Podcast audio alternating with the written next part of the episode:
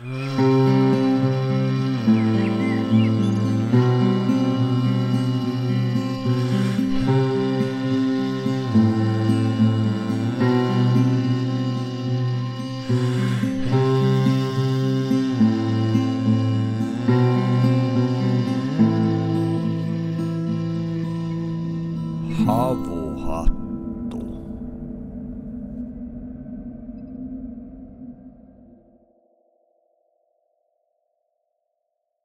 Havuhattu podcast.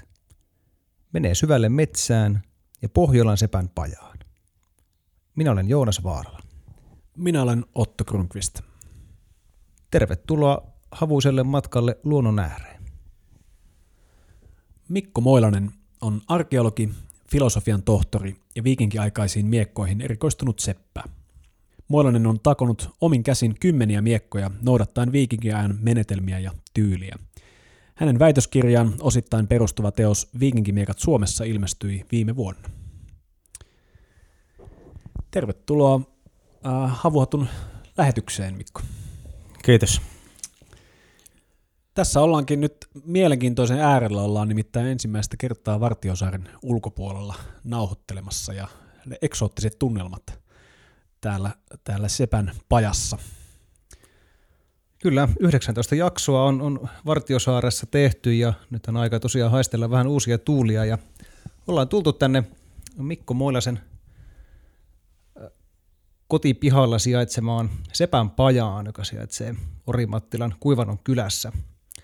Kuinka pitkään sä oot täällä tota, majaas pitänyt, Mikko? No me etsittiin aika pitkään sellaista paikkaa ensinnäkin, joka olisi vähän luonnon lähellä pois kaupungista ja toisekseen sitten sellaista paikkaa, johon voisi sen oman pajan laittaa pystyyn ja sellainen nyt sitten löytyi viime vuoden elokuussa. Eli ei tässä olla reilu puoli vuotta asusteltu. Mistä sä oot alun perin kotoisin? Mä olen syntynyt Joutsassa Keski-Suomessa, eli ei tästä kovinkaan kaukana. Joo. No, millaista niin kuin, luontoa siellä, siellä Joutsassa?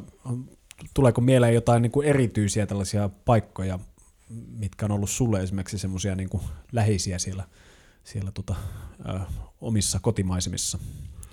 No, mähän olen maalla kasvanut ja asuttiin, asuttiin aika lähellä järven rantaa, eli kyllä tämmöinen perinteinen järvisuomimaisema on, on tullut tutuksi. Ja mähän saan aikoinani näitä sepäntyön oppia mun enoltani, jotka asuu Luhangassa niin ikään Keski-Suomessa ja Päijänteen rannalla, eli kyllä mä oikeastaan itselleni omimmaksi koen tämän tällaisen Järvi-Suomen maiseman, eli paljon järviä ja pieniä vaaroja. Joo, se on kyllä sitä kauneinta Suomea, vaikka itse merenrannalla Oulun kupessa olenkin kasvanut, niin, niin kyllähän se tietenkin, jos miettii tällaista tyypillistä Suomen kansallismaisemaa, niin jotain semmoista järvimaisemaa, missä pieniä saaria täplittää, niin monesti tulee mieleen. Mainitsit, että tosiaan Enosi on ollut seppä, niin, niin tota, millaisia semäntöitä hän on sitten tehnyt? No hän on pääasiassa tehnyt kaiken näköisiä koristeesineitä ja puukkoja, että miekkoja aika vähän, mutta kyllähän varmasti sitä kautta jonkinnäköinen innostus niihin miekkoihin tuli, kun siellä ihan kouluikäisestä lähtien on käynyt ja nähnyt sitä toimintaa. Hänen pajansa on esimerkiksi tämmöinen vanha sysimusta savusauna, jonka kiukaasta hän sitten muokkasi ahjon. Eli kyllähän semmoinen pikkupoika, kun menee sinne ja isoviiksinen mies hakkaa keltahehkusta, punahehkusta rautaa siellä, niin kyllähän se jälkensä jättää. Joo. Mielenkiintoinen esikuva, esikuva kyllä varmasti ollut, että se on tietenkin tämmöisenä nuorena poikana, niin, niin yleensäkin se, että voimaa käytetään jonkun asian muokkaamiseen on, on semmoinen hyvin kiehtova, kiehtova teema, että siitähän tietenkin sepän työssä on paljon, paljon myöskin kyse, että saadaan se rauta taipumaan. Sä olet myös filosofian tohtori, ö, väitänyt arkeologiasta, niin missä tämä arkeologia tuli kuvioon mukaan? No sanotaan näin, että vielä kouluikäisenä, kun enot opetti näitä taontatöitä arviolta yläasteikäisenä, niin oli semmoinen pieni unelma, että ehkä nämä sepäntyöt voisi elättää, että voisi itsekin ruveta sepäksi.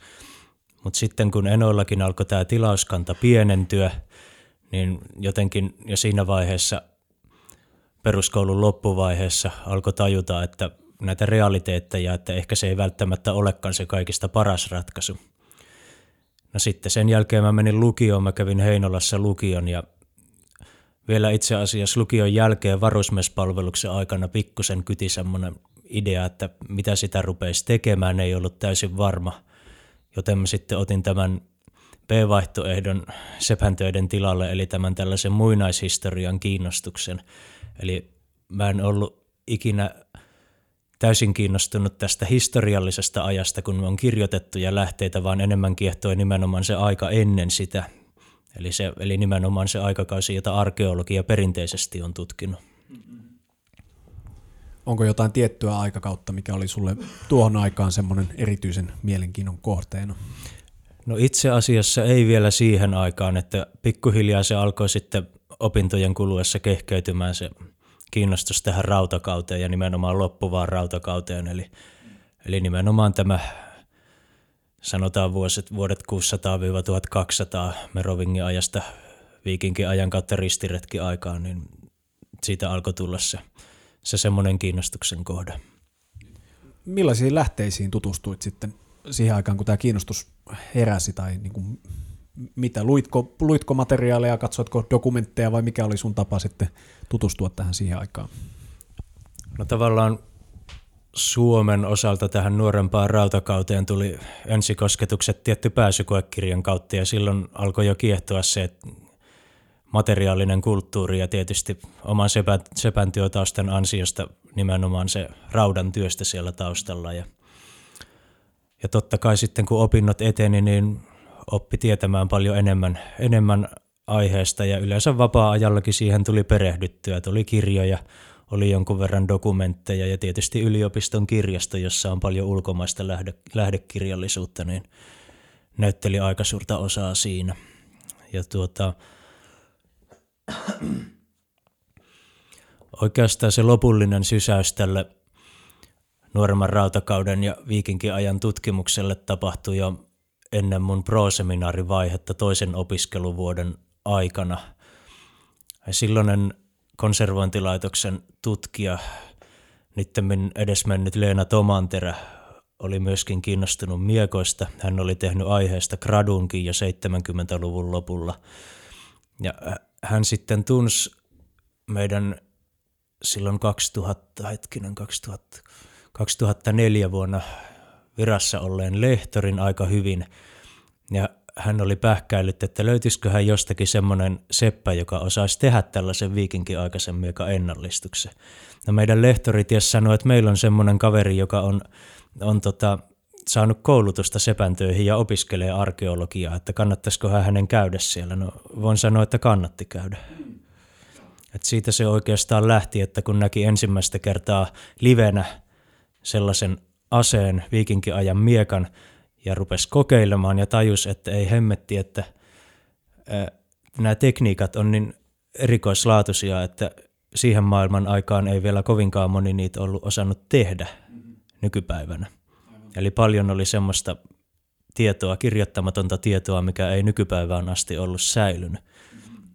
Ja siitä tuli tavallaan se kimmoke, että mä lähden nyt tutkimaan näitä ja kokeilemaan näitä mainitsit tuossa nimenomaan, että, että lähdit kokeilemaan niitä, niin aikaisemminhan nämä on sellaisia taitoja ollut, jotka on siirtynyt sukupolvelta toiselle, öö, mestarilta kisällille ja taas, taas niin edespäin, niin kuinka suuri työ se oli niin kuin, tavallaan ää, öö, lähteä uudelleen konstruktoimaan näitä metodeja?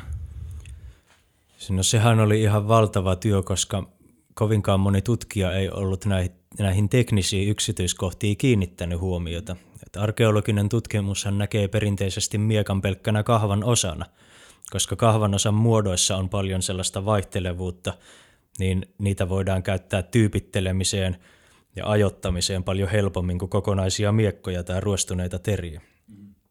Ja sitten kun vielä perusolettamus oli siihenkin aikaan, että esimerkiksi Suomeen tuodut miekan, miekat ja miekan terät kaikkineen oli ulkomaista valmistetta. Ne oli tehty tuolla frankkilaisvaltakunnassa Länsi-Euroopassa Mantereen puolella, niin ei oikeastaan, nähtiin, että ei oikeastaan ollut tarvetta tutkia sitä tekniikkaa sen syvemmälle, että ei uskottu, että se voisi paljastaa mitään uutta. Ja kaiken kaikkiaanhan siitä tuli sitten pitkä tie. Nykyään kun on 2000-luvulla enenevässä määrin käytetty näitä luonnontieteiden suomia menetelmiä arkeologiassa, voidaan tutkia metallurgisesti miekanterien koostumuksia, miten ne on tehty ja millaisista materiaaleista. On mikroskoopit, elektronimikroskoopit, saadaan tarkkoja kuvia esimerkiksi siitä, että miten koristelut on tehty miekkojen kahvoihin. Niin kyllähän siinä oli ensin tällainen pitkä pitkä tämmöinen orientoitumissa tutkimusjakso, että mitä, mikä se aineisto oikeastaan on, ja sitten vasta saatte ruveta kunnolla kokeilemaan, että miten ne käytännössä on saatu aikaa.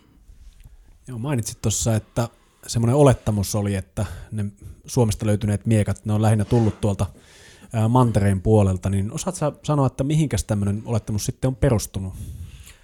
No siihen hän ei oikeastaan mitään järkevää selitystä lyö, löytynyt, että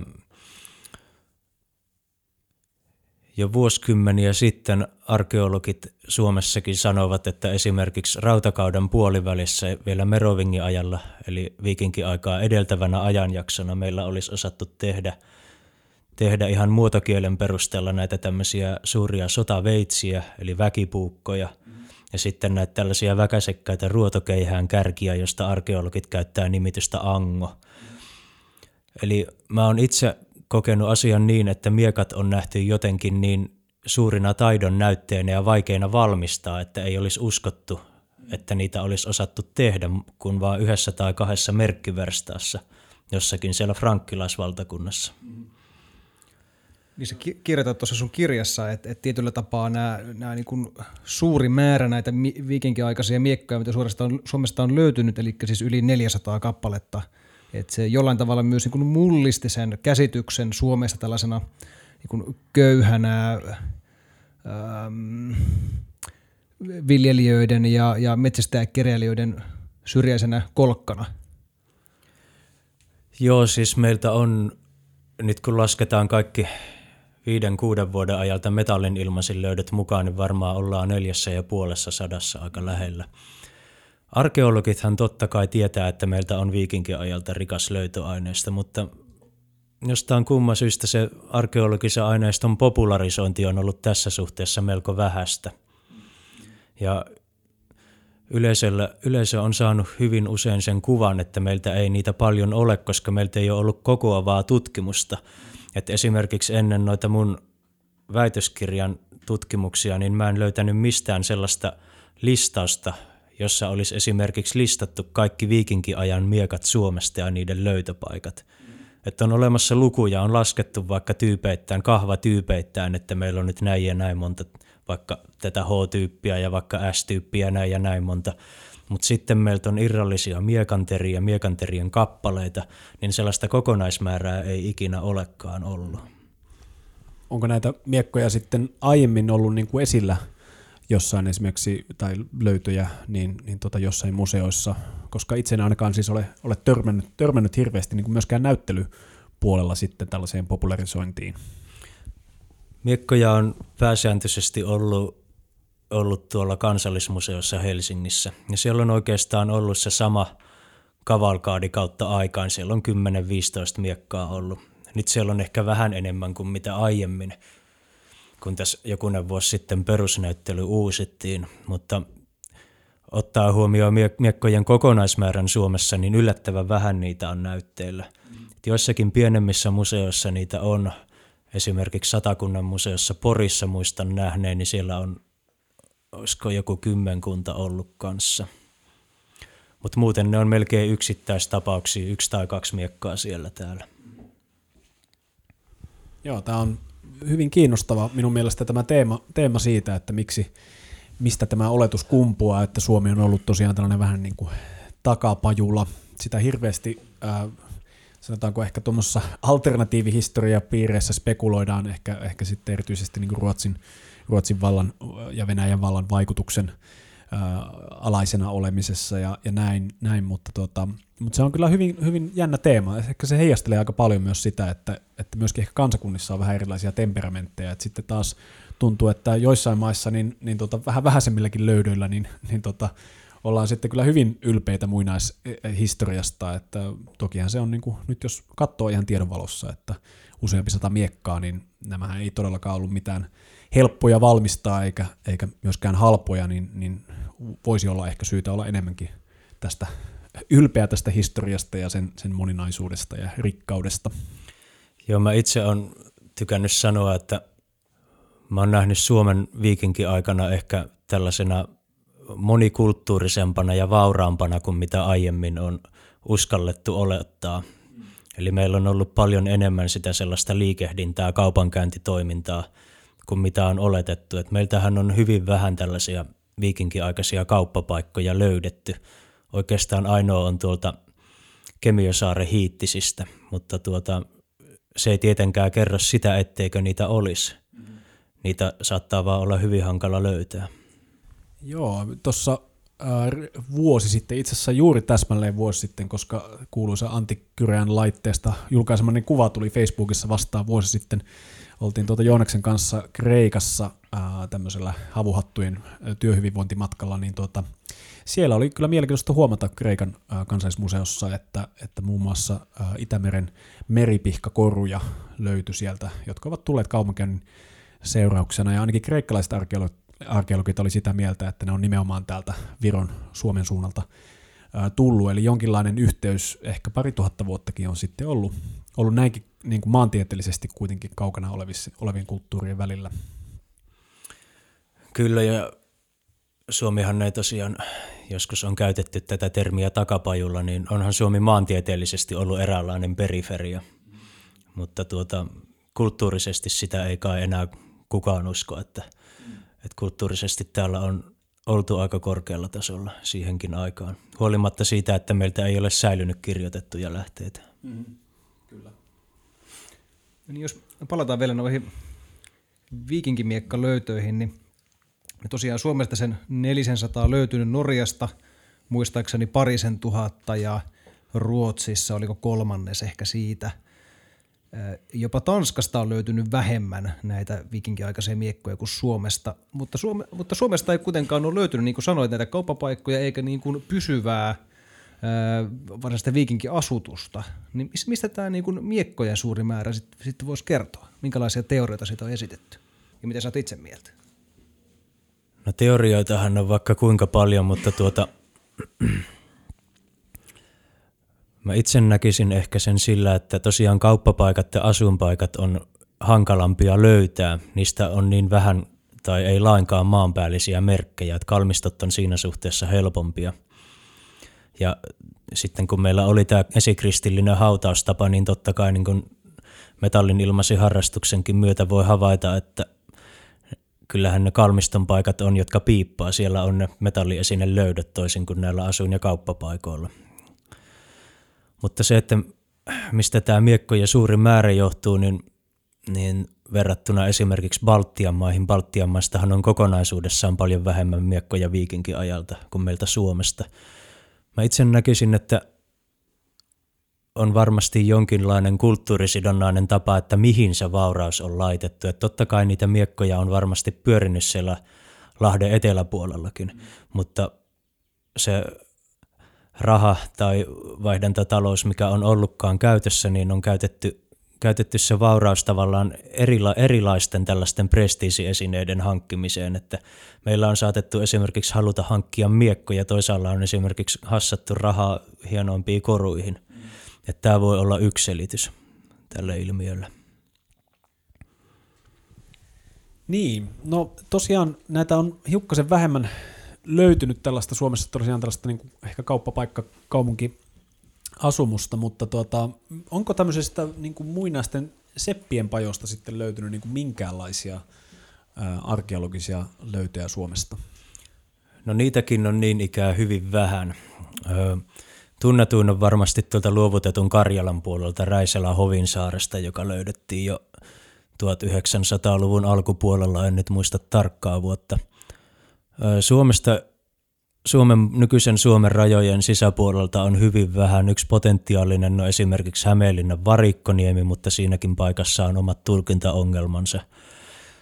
Kaiken kaikkiaan niitä on löytynyt hyvin vähän, mutta tuota, sekin voi johtua siitä, että niitä ei osata välttämättä etsiä. Tällaisesta sepänpajastahan ei jää paljon mitään jälkiä, jos on esimerkiksi kivistä rakennettu ahjo, ei ole välttämättä rakennusta ollenkaan. Itsekin on takonut paljon ulkosalla. Siihenkään aikaan, kun ei ollut hormeja, niin kyllähän siitä melkoinen savupirtti on tullut, tullut jos laitetaan avoin ahjo hirsirakennuksen nurkkaan. Niin tällaiset, tällaiset rakennelmat ei jätä paljonkaan jälkiä vielä, kun oletetaan, että ne työkalut on pelastettu, ne on kierrätetty tai päätynyt, päätynyt eteenpäin jollekin toiselle, niin kyllähän tällaista on hyvin vaikea havaita muuten kuin ihan tuurilla, kun ei voida edes tietää, että minkälaisille maaston kohdille niitä on tehty, verrattuna esimerkiksi asutukseen tai kalmistoihin. Varmaan savusaunojen tapaan niitä on myös varmaan tupannut syttyä tuleen myös aika, aika herkästi. Kyllä se oli historiallisella ajallakin yksi ongelmakohta, sen takia sepänpajat yleensä sijaitsi pikkusen kauempana asutuksesta, että onhan tässä meilläkin taloa muutama metri, 10 15 metriä välimatkaa, että jos tämä palaa, niin ei pala talo välttämättä.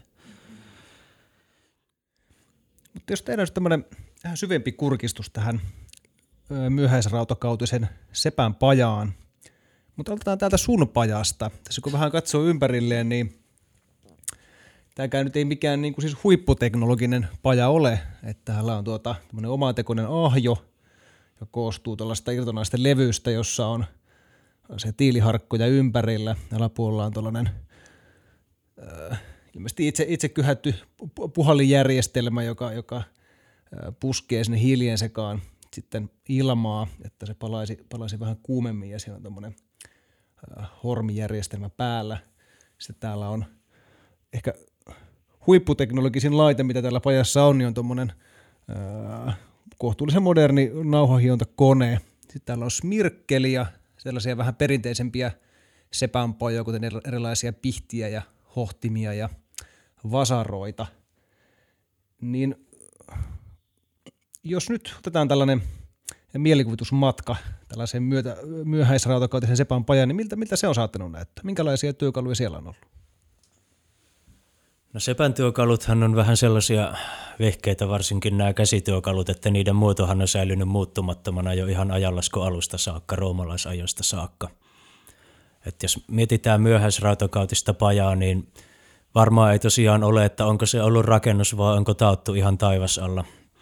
Mutta samannäköisiä pihtejä pitkälti sieltä löytyy, mitä tuosta seinältäkin, ja vasaratkin on melko lailla samannäköisiä, että semmoinen silmiinpistävä piirre, mikä nyt tietysti monesti varsinkin elävöittäjien keskuudessa on, on tuo alasin. Eli tuo tuommoinen, mikä mun selän takana on tuo niin sanottu Lontoon tyyppi alasin, joka nyt on tuommoinen sanotaanko arkkityyppi, että siinä on iso tasainen pinta ja sitten on toi sarvi. Ja reikä jos toinenkin, mihin voidaan kiinnittää lisätuokaluja, niin sehän on itse asiassa 1700-luvun tuotetta. Eli viikinkiajalle tai myöhäiselle rautakaudelle kun mennään, niin alasimet oli – kun ei ollut kovinkaan paljon rautaa käyttää niihin, niin alasimet oli semmoisia pieniä kämmenen kokoisia ruotoalasimia, ainakin sellaisia on löydöissä huomattavan paljon.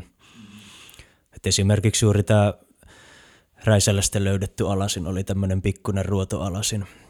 Ja se tietysti johtaa siihen, että alasimeen ei voinut kiinnittää mitään lisätuokaluja, niin kuin esimerkiksi minäkin teen nykyään, että niille on sitten ollut, ollut tuota erilliset käsityökalut olemassa – ja ahjo tietysti poikkeaa tästä nykyisestä, että nykyään rakennetaan paljon tiilistä ja käytetään kaiken näköistä teräslevyä ja rosteria.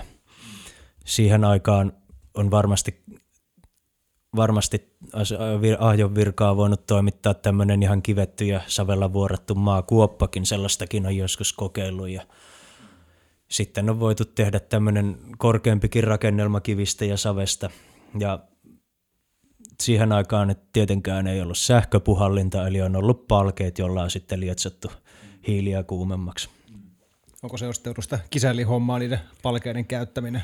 Se on varmasti ollut, kun mä en usko, että toisin kuin itse joutuu tekemään kaikki, kaikki tässä yksin, niin siihen aikaan työ on varmasti ollut vaiheistettu. Että isommissa pajoissa, esimerkiksi asepajoissa on varmasti ollut useampi tekijä, että, että yksi on esimerkiksi takonut aihion, toinen on takonut muotoa, kolmas on karkassun, neljäs on hionut ja terottanut ja niin päin pois. Uskotko, että nämä sepät on ollut itse vastuussa myöskin sitten näistä kirjailuista, mitä näihin miekkoihin on tehty, vai, vai onkohan nämä mahdollisesti ollut sitten vielä joku yksi henkilö tässä puuhassa? Siitäkin on aika paljon erilaisia teorioita. Esimerkiksi Norjassa eräs tutkija uskoo, että esimerkiksi nämä tällaiset säilä, latinalaisin kirjaimin kirjoitetut säiläkirjoitukset, joissa on ristikuvioita seassa – liittyisi jotenkin kirkolliseen organisaatioon. Ja siellä olisi ollut lukutaitoinen laadunvalvoja. Ja perinteinen olettamus on, että yksikään seppä ei olisi osannut lukea. Ja sehän nyt tietysti kuvastuu aika paljon näissä Suomenkin löydöissä, että meiltä on 40 sellaista miekanterää, josta on nämä ristikuviot, mutta loppu onkin sitten ihan sijasaksaa – Eli se on ollut täysin kirjoitus ja lukutaidoton kaveri, joka on tehnyt jotakin sinne päin. Ja totta kai hän on tehnyt toiselle, joka ei niin ikään osaa lukea tai kirjoittaa, niin lopputulos on sitten tyydyttänyt molempia osapuolia. Joo, palataan vielä noihin, noihin tuota Sepän äh, työn prosesseihin vielä tarkemmin, mutta tässä vaiheessa, kun kerran nämä kirjailut tuli puheeksi, niin niin tota, voisin lukea muutamia tällaisia, ää, mitä, mitä itse löysin, löysin, mitä on kirjailtu näihin miekkoihin eri aikana. Eli, eli tota, yksi tietenkin, mikä tuossa väitöskirjassasikin mainitaan, on tämä Ulf äh, Berth äh, teksti. Äh, sen lisäksi äh, muun muassa Saksasta on löytynyt miekka noin, noin vuodelta 200, ja sen, tämän miekan tupen alapäässä on tämmöinen pronssivahviste, jossa lukee, että äh, Vulthu äh, Devas se kuuluisa. Sitten on, on tota nämä Norjasta tuolta jonkin kolon kätköstä löytynyt tämmöinen miekka sitten, sitten vähän tuoreempi, eli 1100-luvun alusta, ja, ja siinä lukee, että ää, Amun teki minut, Aslak omistaa minut. Ja, ja sitten oli vielä Britanniasta pari miekkaa, mitä on löytynyt, löytynyt sitten tuolta rautakautisilta ajalta, esimerkiksi tässä 700-luvulta löytyneessä tekstissä lukee jo sitten Aeko-sari, eli joka mahdollisesti tarkoittaisi tuskan lisääjä. Ja, tota, ja sitten hyvin kiinnostava tämmöinen poikkeus, jossa on sitten tämmöinen yksiteräinen lyhyt miekka, niin sanottu Tamesin saksi. Ja, ja sen perään oli sitten taas kaiverettu ihan koko riimuaakkosto, ja sen lisäksi tämän omistajan nimi, eli Beagnoth. Eli näissä, jos mennään tällaista niin kuin isoa skaalaa, satoja vuosia ää, tota, ajassa ees taas, niin huomataan, että, että hyvin monenlaisia näitä kirjailuja sitten kuitenkin miekkoihin on päätynyt lopulta. Mikäs, mitä sä luulisit, että, että onko tässä niin kuin nähtävissä minkäänlaista tämmöistä niin kuin jatkumoa vai, vai tota, onko se sitten ollut vaan, vaan tällaista jotain tosiaan joko, joko semmoista, mitä kopioidaan ja samaa toistetaan, tai sitten vaan ihmisten nimiä, mitä sinne miekkojen omistajia on laitettu vai kenties jotain muuta? No mä itse näkisin, että Sepillähän on tietysti aina ollut tarve merkitä se esine jotenkin. Nykyäänhän sepät monesti he saattaa etsata sen oman puumerkkinsä tai iskeä leimasimella siinä valmistustaontavaiheessa sen merkin. Niin siihenkin aikaan varmasti sepät on, on tosiaan halunnut merkitä, että he on joko raapustanut sen nimensä jonnekin, tai sitten niin miekanterien tapauksessa he on upottanut sen siihen jo valmistusvaiheessa. Hmm. Ja näitä kirjailujahan on, jatkumohan on siinä mielessä selvää, että varhaisimmat tällaiset varsinaiset miekan teriin upotetut merkit hän ilmestyi jo ennen viikinkin aikaa, mm. mutta niistähän ei tietenkään voida sanoa, että onko ne tekijän tunnuksia vai liittyykö ne jotenkin esimerkiksi kristin uskoon, niin kuin on arveltu, kun ne on oletettavasti alkujaan sieltä frankkilaisalueelta, joka siihen aikaan oli jo kristillistynyt.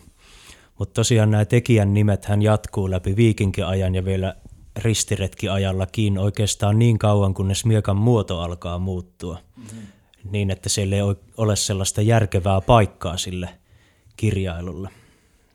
Hmm.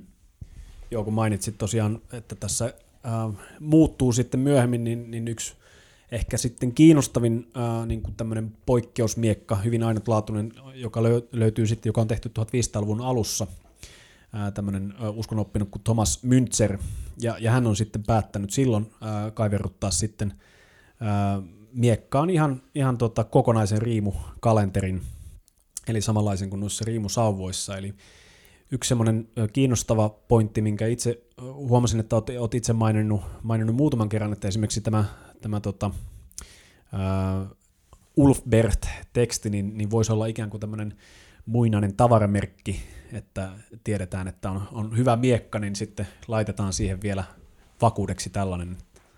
Onko tämän ymmärtänyt tämän näkemyksen, näkemyksen ihan oikein?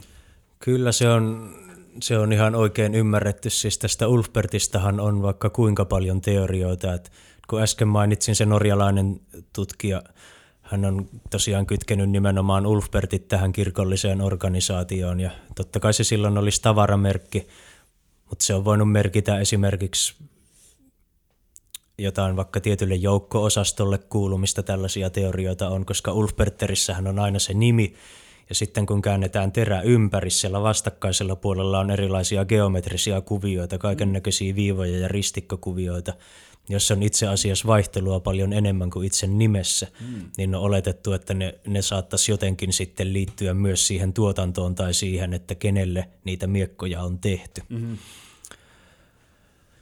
Mutta tosiaan Ulfberthan tulkittiin alun perin silloin liekka 1900-luvun alkupuolta, niin ihan yksinkertaisesti sepän nimeksi. Mutta sitten kun niitä alkoi löytyä ajallisesti noin 200 vuoden ajanjaksolle ajoitettavissa olevista miekoista, niin mietittiin, että tämä ei välttämättä ole yksittäinen seppä, että ei se ole ehkä elänyt näin kauan, että mm. tämän on pakko olla joku pajan tunnus. Joo. Ja siihen on sitten päädytty. Ja mä oon itse leikitellyt ajatuksella, kun tätä Ulfbert-nimeä hän ei löydy näistä frankkilaisista kirjoitetuista lähteistä ollenkaan, vaikka voisi kuvitella, että kun on kuuluisa miekkaseppä, jonka miekkoja on säilynyt tai löydetty tänä päivänä reilu 160 vähän tulkinnosta riippuen ympäri Eurooppaa, niin voisi tosiaan kuvitella, että se nimi on jossain annaaleissa tai aikakirjoissa mainittu, mm-hmm. mutta ei ole. Mm-hmm. Niin mä oon miettinyt, että jos se merkitseekin jotakin, jos se ei ole henkilön nimi, mm-hmm. vaan silloin joku merkitys sisältö.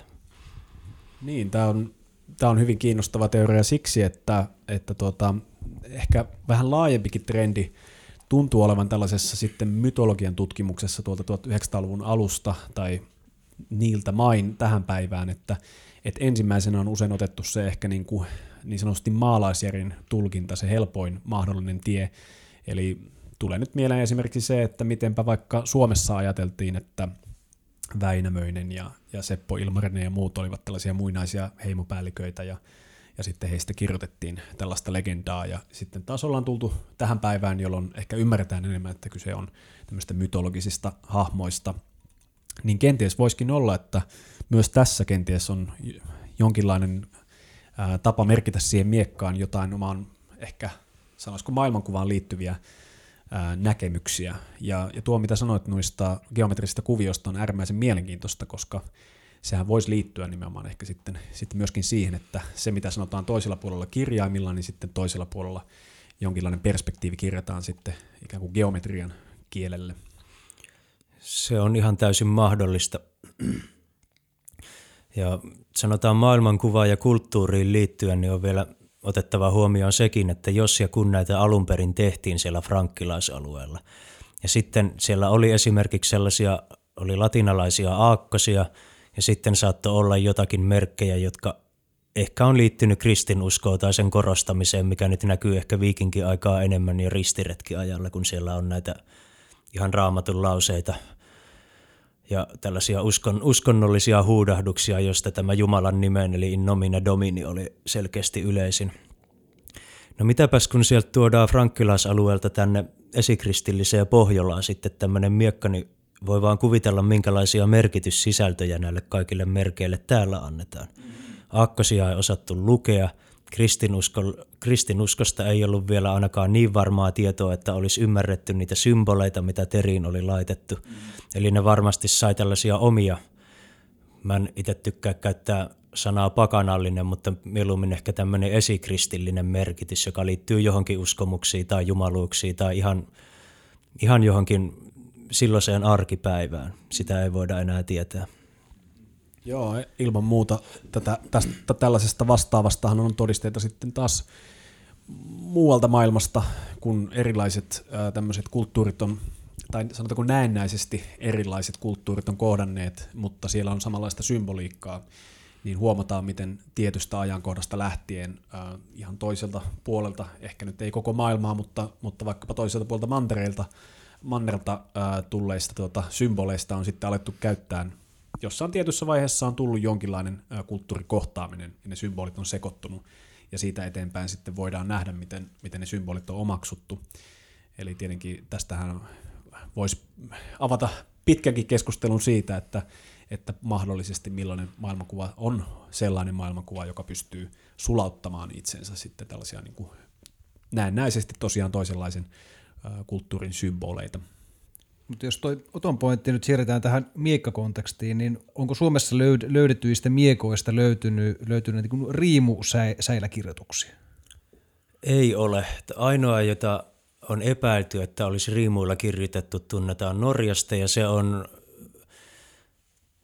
nykyään nähdäkseni sen verran huonossa kunnossa, että siitä ei enää voi sanoa varmaksi, että onko se riimuja vai ei. Ja tähän voi olla ihan se yksinkertainen syy, että nämä latinalaiset aakkoset merkitsi tosiaan sitä miekan alkuperää, korkeata arvoa, korkeata laatua.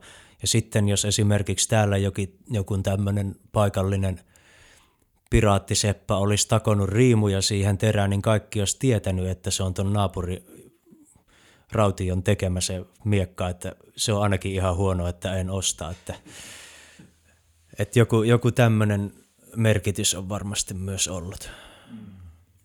Että ikään kuin piraattikopiolla pystyy saamaan paremmat rahat siitä. No näinhän se on nykyäänkin. no palataanpas tämän pienen mytologiakierroksen jälkeen takaisin sinne Sepän pajalle. Nyt meidän tota, pieni kurkistus nyt saatu siihen, miltä se paja näyttää.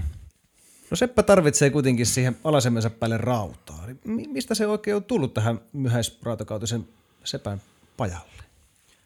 No lähteitähän on toki monia, että totta kai on se ensimmäinen ja tärkein on varmasti se paikallinen raudantuotanto. Että esimerkiksi Suomen tapauksessa täällähän on suot ja järvenpoukamat täynnä rautamalmia. Että aina se ei ollut mahdollisimman parasta, mutta tuota, ainakin tässä sanotaan viimeisen kymmenen vuoden aikana, kun on ollut aktiivisia kokeilijoita, että saako siitä Suomen fosforipitoisesta malmista hyvää terästä, niin kyllähän siitä saa, kun osaa temput tehdä. Mm. No rauta ja teräshän on, on tuota, kulkenut ympäri Eurooppaa jo ajallasku alusta lähtien erilaisissa raaka-aineharkkomuodoissa. Ja se merkitsi sitä, että kun Seppä on saanut tällaisen tietyn mallisen, tietyn muotoisen raaka-aineharko eteensä, niin hän on sen muodon perusteella heti pystynyt päättelemään, että mitä siitä on voitu tehdä. Että onko se kelvannut rautanauloihin vai onko siitä voitu tehdä peräti jokin tuliraudan kova teräsosa tai mm-hmm. sitten vaikka partaveitsen terästä. Kerrotko vähän tästä prosessissa, että miten, miten tällaista tuota suo tai järvimalmia pitää käsitellä, että siitä tulee riittävän tiivistä – tiivistä materiaalia niin kuin miekan tekemiseen? Siinähän on hyvin pitkä tie. Mulla on itsellänikin tuolla hyllyssä pari mötikkää tällaista.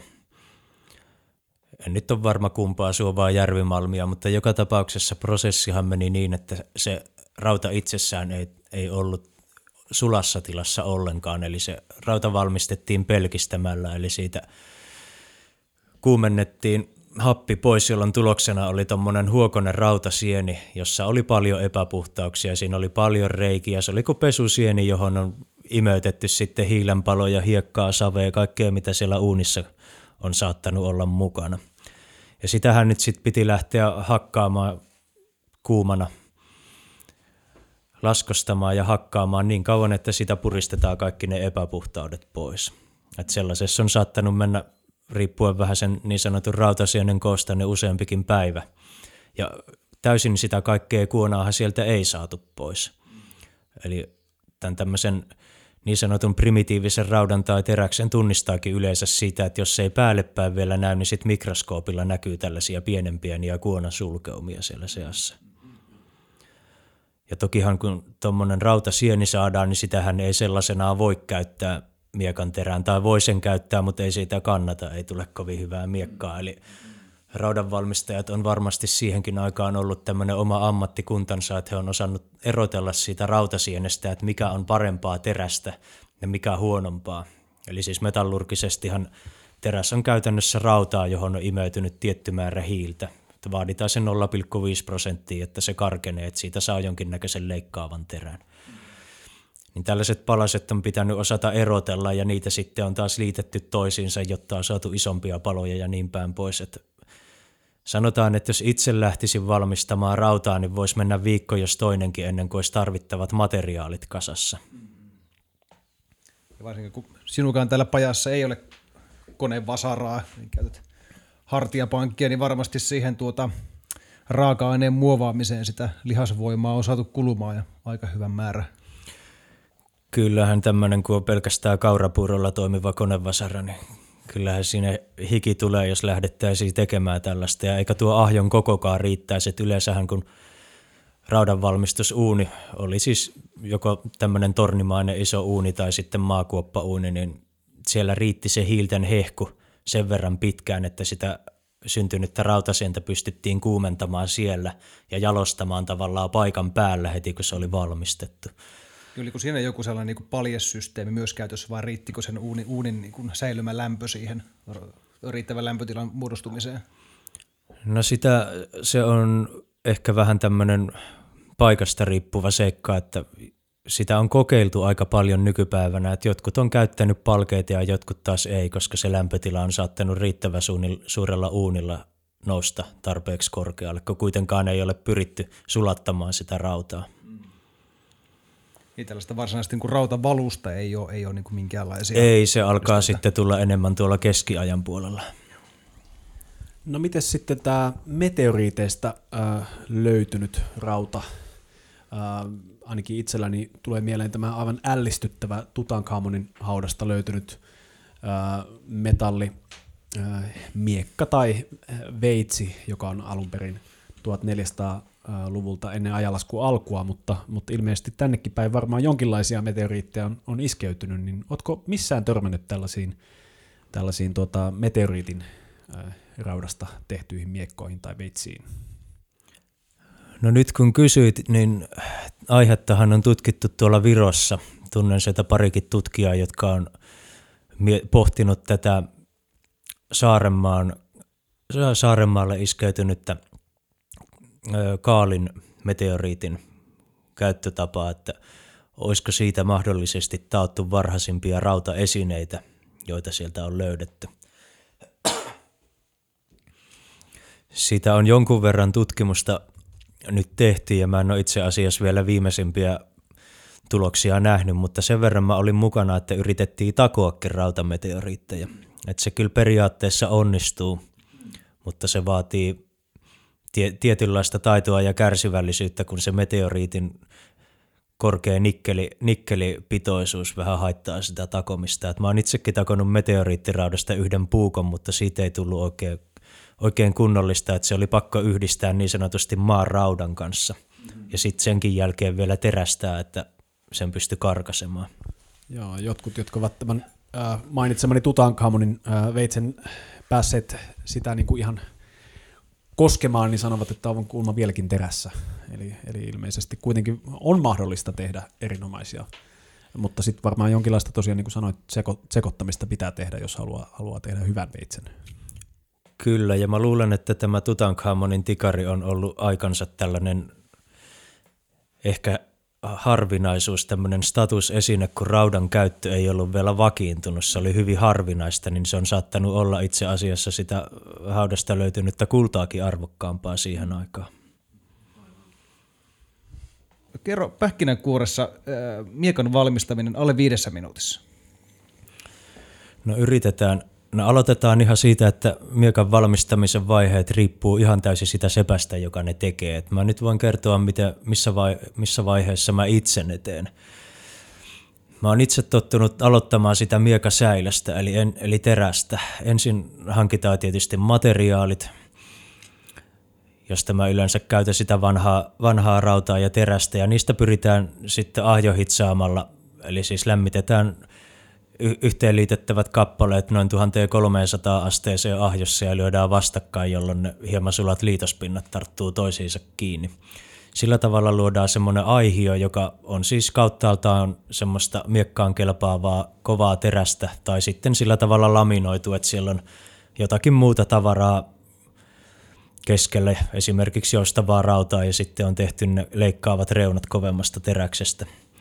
No sitten kun aihio on valmis, niin sitä voidaan koristella, voidaan esimerkiksi lyödä kiinni näitä säilämerkkejä siihen yksi kerrallaan ja ahjohitsata ne jälleen korkeassa lämpötilassa kiinni, minkä jälkeen aloitetaan sen säilän muotoilu. Ja varsinkin tällaiset miekat, jossa on näitä säilämerkkejä, niin niihin pitää takomalla tehdä se leveä ura siihen keskelle, se veriuraksi nimitetty kouru, jolla nyt ei käytännössä veren kanssa ole mitään tekemistä. Eli se on ihan, toimii moderni i-palkin tavoin, eli se sitkistää sitä miekan terää. Veriuran jälkeen mä oon takonut terän viisteet, eli mä pyrin takomaan mahdollisimman lähelle sitä lopullista muotoa sen miekan terän. Sen jälkeen mä viilalla suoristelen kaikki linjat ja hiomalla hiekkapaperilla.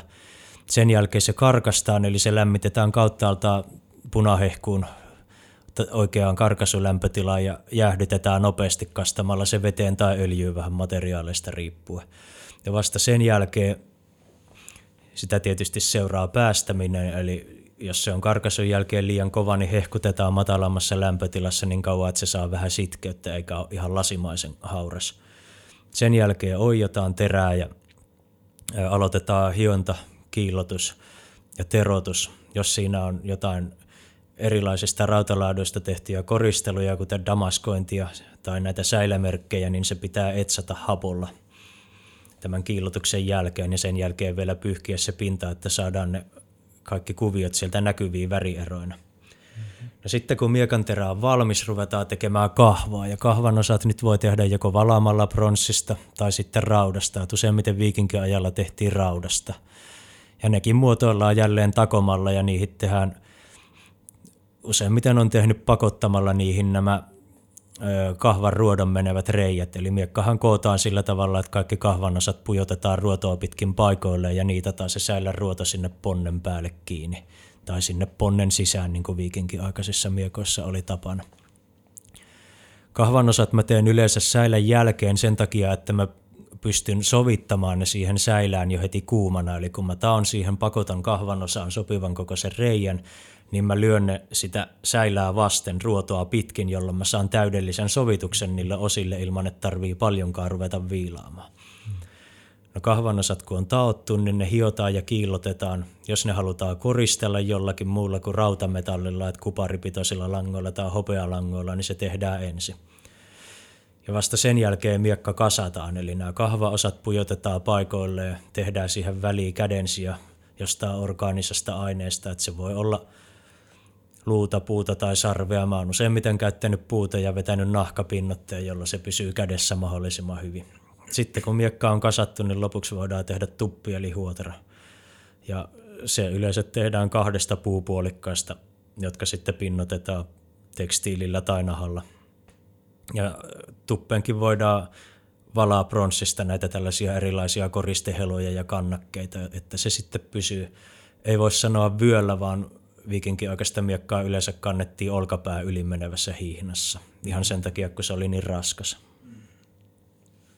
No niin, kuulostaa helpolta. Näillä ohjeilla voitte nyt sitten kuulijat lähteä takomaan itsellenne viikinkin aikaisen miekan.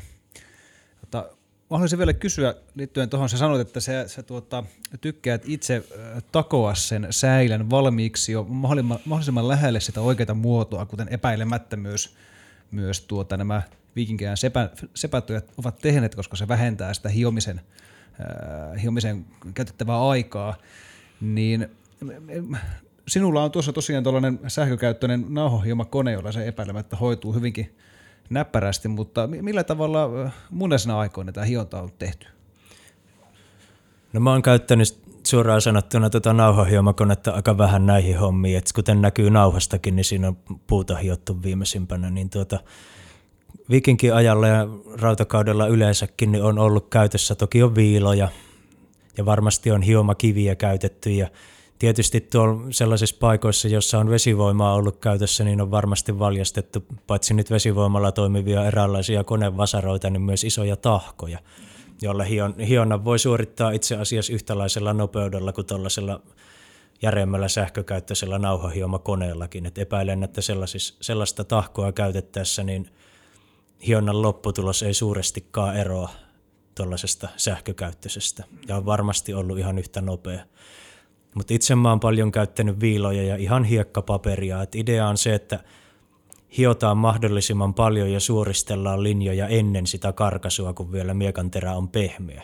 Sitten karkasun jälkeen, kun se on kova, niin se onkin vähän isompi homma. Että sen jälkeen mielellään vaan puhdistetaan se pinta, kiillotetaan ja terotetaan eikä juurikaan muuta.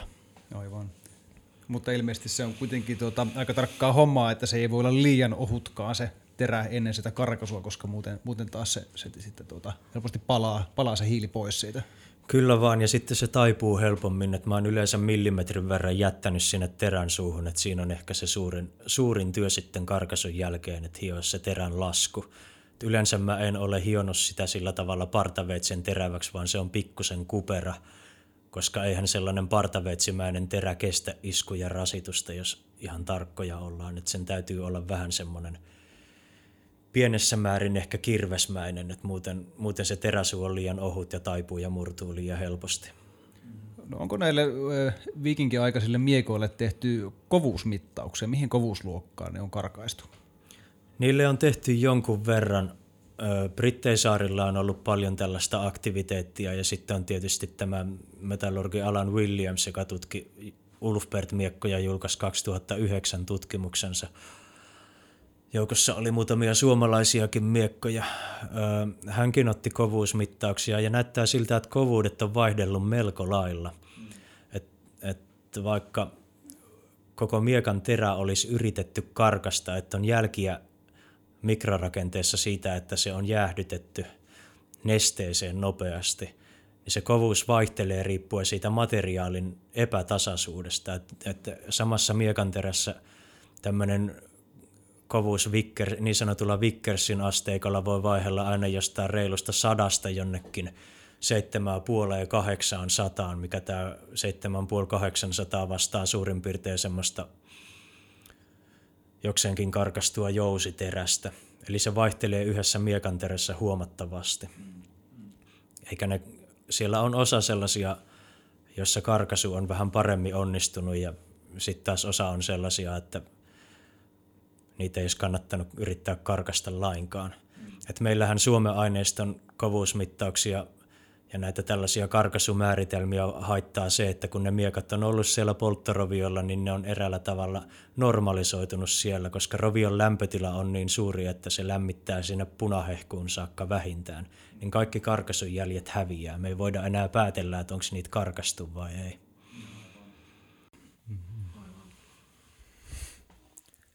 niin, mikä on nykyinen ajatus, mistä, mistä päin tällaiset sepän taidot on saapunut Suomeen? Se on äärimmäisen hyvä kysymys. Meiltähän on hyvin varhaisia rautaesineitä muun muassa esiroomalaiselta ajalta, eli ennen ajanlasku alkua olevalta ajalta peräisin on esimerkiksi Savukoskelta kaksi tällaista käyrää, niin sanottua akinakeveistä tai tikaria – niistä tietysti no, on hyvin hankala sanoa, että, että, että tota, mistä päin ne on tuotu, mutta mä epäilisin, että, että esimerkiksi tuolta idästä päin tai pohjo, pohjoisen kautta olisi sitten tullut nämä varhaisimmat metallintyösten merkit, merkit Suomeen. Mutta varmaa, varmaa tästä ei ole. Ei ole varmaa käsitystä, että mistä ne loppupelissä on tullut. Mainitsit vielä tuota tuosta raudan alkuperästä, että niitä on tämän järvi, suoja, meteoriittilähteiden lisäksi jotain muitakin vielä, niin mitä, mitä, mitä muita metodeja on ollut saada rautaa tänne Pohjolaan? No niitähän esimerkiksi tämä kauppatavararauta, niin frankkilaisalueellahan louhittiin ihan vuorimalmia, että ei ollut suojajärvimalmia, vaan tehtiin, prosessi oli periaatteessa sama, eli tehtiin rauta ja teräs pelkistämällä, mutta se oli vain louhitusta malmista. Sitten on tietysti nämä jos puhutaan, että mistä seppä on saanut rautaa, niin totta kai kierrätysesineet. Että aika paljon varmasti vanhoja esineitä on kierrätetty ja varmasti kalmistojakin on siihen aikaan ryöstelty. Että kyllä mä näkisin, että sepät on saattanut käydä sielläkin hakemassa vähän raaka-aineita. Eikä välttämättä rautasepät, vaan myös pronssi- ja hopeasepät. Että totta kai sieltä löytyy korustoa, mitä pystyy helposti valamaan ihan uuden näköisiksi, eikä kukaan saa ikinä tietää. No aivan. Ja tämä ei varmasti ole muuttunut mihinkään. Tiedä itsekin useammankin puukkosepän, joka ei ole eläessään ostanut palaakaan rautaa, vaan hän kiertää, kiertää näitä tota, vanhoja maatiloja ja etsii sieltä vanhoja auroja ja jousia ja muita, mistä, mistä sitten voi, voi takoa, takoa sitten uuden elämän näille esineille. No itselläkin on ihan sama juttu, että tuolla nurkassahan kököttää vanhoja reijalaksia ja potkukölkän jalaksia ja onpa tuolla autokatoksessa mulla noita Lohjan museolta lahjoituksena saatuja vanhoja kärryn osia ja reosia, että kierrätysmateriaali on, on tuota, niin pitkälti parasta, kun ruvetaan ennallistamaan näitä miekkoja, että esimerkiksi museotkin on halunnut sellaisia, jotka varsinkin näyttää sellaisilta vanhoilta, eli se rauta tavallaan on sellaista elävää, kun se on pelkistämällä tehty, niin ainoa vaihtoehto on käyttää kierrätysmateriaalia, että niin tavallaan niin huonoa rautaa sä et enää pysty ostamaan mistään kaupasta. Kaikki on niin seostettua ja teollista tiettyyn käyttötarkoitukseen tehty, että tuota, on ihan pakko käyttää kierrätysmateriaaleja ja kyllä mullakin on jonkun verran hiiliterästä ja tuollaisia modernimpia teräksiä, joita mä sitten käytän ihan, ihan puukonteriin tai sitten ihan siihen jonkun isomman terän terän suuhun, että saadaan tosiaan varmasti hyvä terä siitä. Että tuommoinen vanha materiaalihan ei ole tasalaatusta, että siitä tulee sitten vähän mikä se tulee. Esi, esikuvansa kaltainen tosiaan nyt ollaan muutaman kerran viitattu myöskin tämmöisiin niin sanotusti muinaisiin ää, teräaseisiin, niin tota, mikä on sitten tiedetty vanhin ää, Suomesta löytynyt ää, teräase ja, ja missä se on valmistettu? No vanhin käsittääkseni, jos rautasista puhutaan, niin on tosiaan nämä akinakestikarit, mitkä mä mainitsinkin, mutta niistä ei ole tietoa, missä ne on valmistettu. Ja tyyppi on semmoinen itäinen, että ne voi olla tuolta kauempaakin idästä nykyisen Venäjän puolelta, mutta täyttä varmuutta asiasta ei ole. Et niistä ei käsittääkseni ole tehty minkäännäköisiä alkuaine- tai hivenaineanalyysejä niin pitkälle, kun uskoo niiden nyt paljastava sitä alkuperää täydellä varmuudella. Joo, siitä olinkin, olisinkin kysynyt juuri nimenomaan, että miten sitä alkuperää ylipäätänsä pystyy tutkimaan ja, ja tuota, kuinka usein tällaisia alkuperätutkimuksia ylipäätänsä tehdään näille ää, teräaseille? No ne on aika harvinaisia, että Yleisimmin kai nykypäivänä on käytetty tätä hivenainetutkimusta, eli määr, tutkitaan, määritellään että siihen rautaan ja varsinkin rautaan jääneeseen kuonaan sitoutuneiden hivenaineiden määrät, että ne tavallaan heijastaa sitä malmin koostumusta. Ja sitten kun tiedetään, että mistä päin tämä malmi on louhittu, niin on kuviteltu, että tämä esine on valmistettu sitten siellä. Mutta tähänhän ei kaikki tutkijat nykyään usko, että siinä on – on niin suuria aukkoja esimerkiksi siinä, että miten, miten nämä kaikki hivenaineet on päätynyt siihen rautaan tai kuonaan ja missä vaiheessa ne on saattanut muuttua. Ja asiaa tietty ongel, ongelmallistaa se, että kun puhutaan miekoista, niin niissähän on saatettu yhdistää useammasta eri lähteestä peräisin olevaa materiaalia, eikä mikään tietenkään takaa sitä, että se esine olisi valmistettu just siellä, mistä se malmi on louhittu, koska niin kuin sanottu, niin – rautaa ja terästä kulki kauppatavarana ja esineet on saattanut kulkeutua, niitä on saatettu uusio käyttää, niin tämä on kaiken kaikkiaan aika ongelmallinen sillisalaatti. No, miten sitten toi ajoituspuoli? Käykö esimerkiksi niin radiohiiliajoitus öö, miekkojen ajoitukseen? No sitä ei miekkojen kohdalla ole kokeiltu, sekin on ollut toistaiseksi vähän epävarmaa, että on olemassa maailmalta suuntaan antavia tuloksia, mutta niissä on oikeastaan samat ongelmat, että – missä vaiheessa se hiili, jota ajoitetaan, on sitten sitoutunut siihen rautaan tai teräkseen tai siihen kuonaan. Että siinä on niin monta virhelähdettä. Niin tietenkin sitten toinen vaihtoehto on, on lähteä niin kulttuurisesti katsomaan, että, että millaisia teräaseita on minäkin aikana tehnyt. Ja, ja tota, itsellä esimerkiksi niin kuin hyvin, hyvin paljon tutumpia kuin, kuin miekat, niin on sitten esimerkiksi väkipuukot, tosiaan lapsuuden kotini lähellä on tämmöinen pronssikautinen hauta, josta on sitten aika paljon näitä väkipuukkoja löytynyt, mutta minkä sä näkisit, että mikä se miekan määritelmä oikein on ja, ja miten se vaikka eroaa tällaisesta väkipuukosta? Miekan määritelmä on sinällään ongelmallinen, kun tutkijathan on pitänyt sitä tavallaan tällaisena pituuskeskeisenä, että esimerkiksi pronssikauden tutkijat on pitänyt jossain 50-60 sentin välillä, että tikarista vaihtuu miekka ja niin päin pois, mutta tota, se on mun nähdäkseni hyvin vaikea määritellä, koska esimerkiksi hyvin pitkiä väkipuukkoja on saatettu käyttää samaa tapaa kuin miekkojakin. Ja toisaalta taas miekkoja oli eri pituisia. Suomestakin tunnetaan viikinkiajalta semmoisia hyvin lyhkäisiä miekkoja, että se teränpituus saattaa jäädä jopa alle 60 sentin, että onko ne sitten korjattu lyhentämällä, kärki on murtunut – vai onko ne tällaisia ehkä lasten ja nuorten aseita, sitä ei voida tietää, mutta miekkana niitä on pidetty, vaikka esimerkiksi viereiseltä löytöpaikalta saattaa olla pidempi väkipuukko. Mm-hmm. Et se määrittely on siinä mielessä aika ongelmallinen. No voisiko tätä lähestyä niin kuin käyttötarkoituksen mukaan, koska miekkahan on, on niin ensisijaisesti ase, taisteluväline eikä työkalu? No sekin on yksi, mutta toisaalta niin taas väkipuukkokin on, että – ei silläkään jänismetsälle kannata lähteä. Tai kirves, että kyllä sitäkin varmaan on asena käytetty siinä missä työkaluna.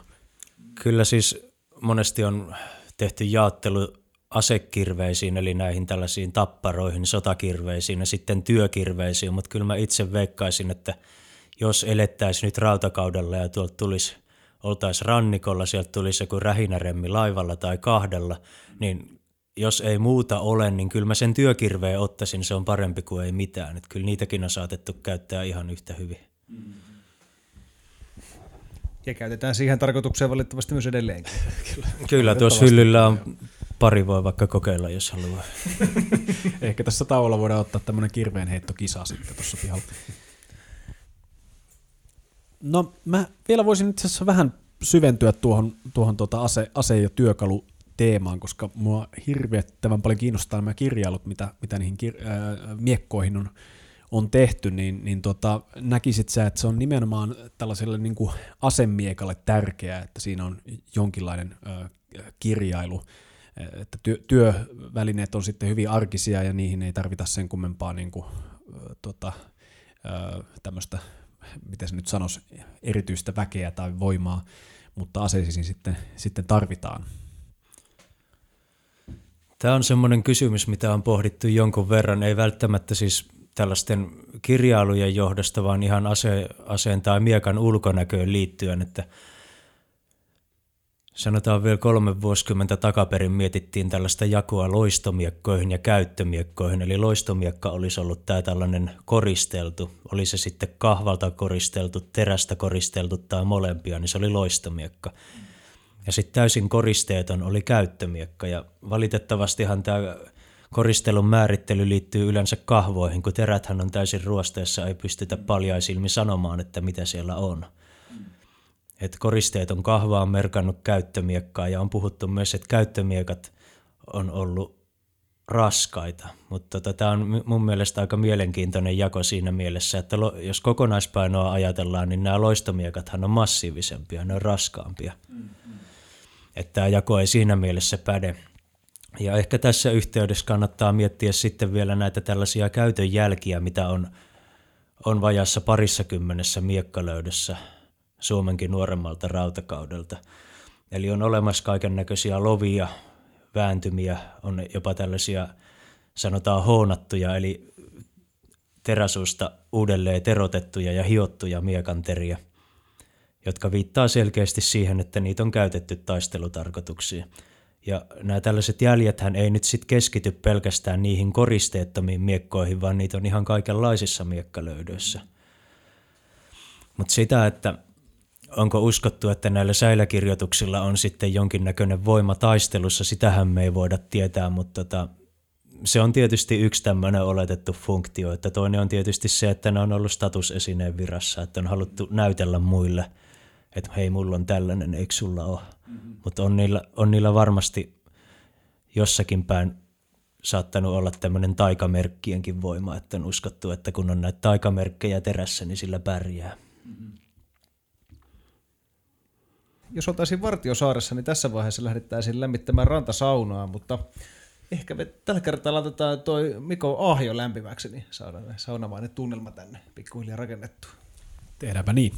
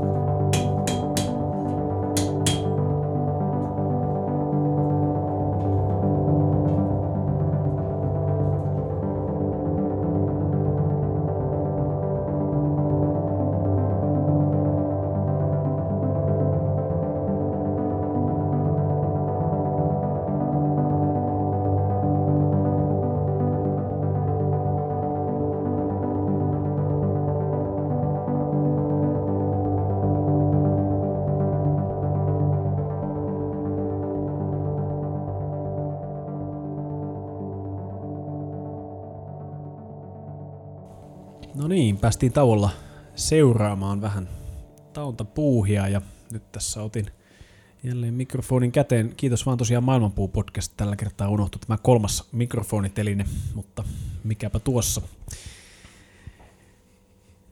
Oli tosi mielenkiintoista kyllä huomata sitä, että millainen tuo prosessi on. Tässä ollaan tietenkin aika loppuvaiheessa, eli, eli niin kuin tässä pajassa päästiin pitämään kädessä toki tuollaista niin järvi- tai suomalmi palasta ja tosiaan sieneltähän se näyttää ja, ja paljon pitää tehdä ennen kuin siitä sitten tuommoinen varsinainen terä, terä sitten tulee.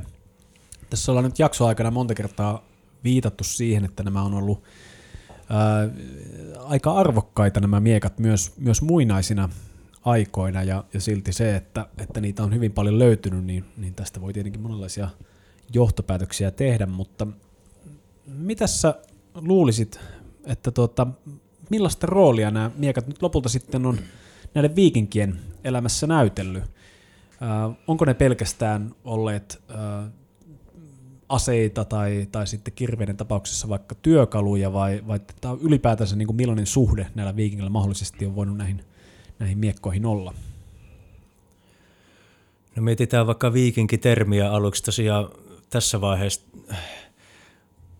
jutustelua voisin tietysti täsmentää vielä, kun tuo tuosta minun, minun kirjasta oli puhe, että on nimeltään Viikinkimiekat Suomessa, niin tämähän oli tämmöinen kustantajan himoama termi oikeastaan tällä. Mä itse halusin, että viikinki ajan miekat Suomessa, mutta he koki, että viikinkimiekat on paljon myyvempi, mitä se tietysti tosiaan on. Ja, mutta se termi on tosiaan kirjoitettu sillä tavalla auki, että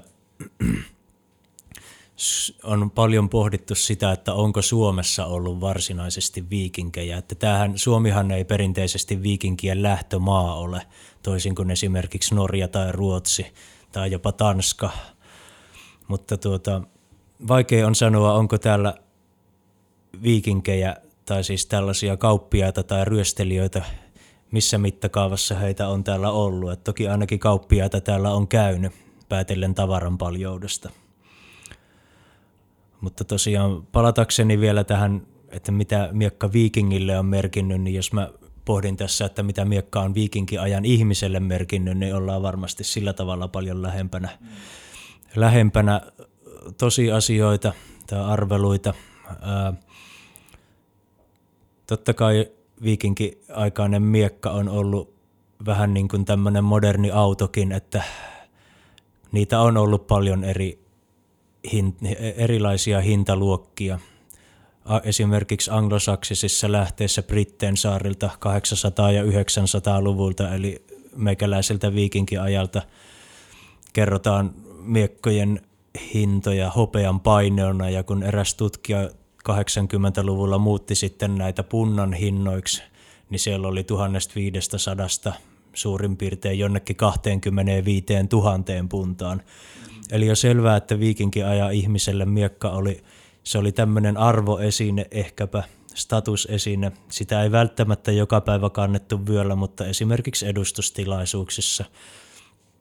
Sillä saattoi olla merkitystä eräänlaisen vallan tai yhteiskunnallisen aseman ilmentäjänä, että esimerkiksi Suomen tapauksessa pitkään eli teoria, että miekat oli vain päälliköiden tai sotureiden yksin omaa, mutta aika, aika paljon meillä on päälliköitä ja sotureita ollut, jos miekkoja on 4500 löydetty ja löytyy yhä, eikä varmasti kaikki ole edelle, edes päätynyt sinne maanpoveen kalmistoihin, vaan niitä on, niitä on mennyt eteenpäin. Ne on saattanut olla perintökalleuksia ja tietysti osa varmasti kierrätystavaraa niin kuin tänäkin päivänä monet esineet ja asiat. Sitten kun pohditaan tätä tällaista arvoesineen suhdetta työkaluun, että olisi tämmöinen statusesine versus työkalu, niin totta kai miekka on ollut työkalu sille soturille. Mm-hmm. Että eihän niin kuin Suomen miekkalöydössä nähtävissä olevista käytön jäljistä voidaan päätellä, niin eihän miekan käyttöä varmasti ole tällainen tavallinen, niin sanottu tavallinen tallaajakaan sitten välttänyt, että jos on ollut pakko, niin on totta kai käytetty. Et siinä, siinä korostuu ehkä tämä työkalufunktio. Tietysti mitä kalliimpi miekka, niin totta kai sitä on yritetty suojella, mutta jos henkikulta on ollut vaarassa, niin ei varmasti ole kahta, kahta kertaa mietitty, että otetaanko se isku omaa kalloa, vaan nostetaanko se kallis miekka siihen eteen. Niin tosiaan erinomainen tarkennus tämä viikinki-aika. Viikingit on myös tuota, käynyt aikamoisen myllyn läpi niin kuin käsitteenä tässä viime, viime vuosisatoinen vuosikymmenenä. Mutta miten sä näkisit sitten, että mistä se viikinki-aika alkaa ja, ja mihin se loppuu ja, ja tota, niin kuin oikeastaan mistä maantieteellisestä alueesta me oikein puhutaan silloin, kun puhutaan viikinki, viikinki-ajasta?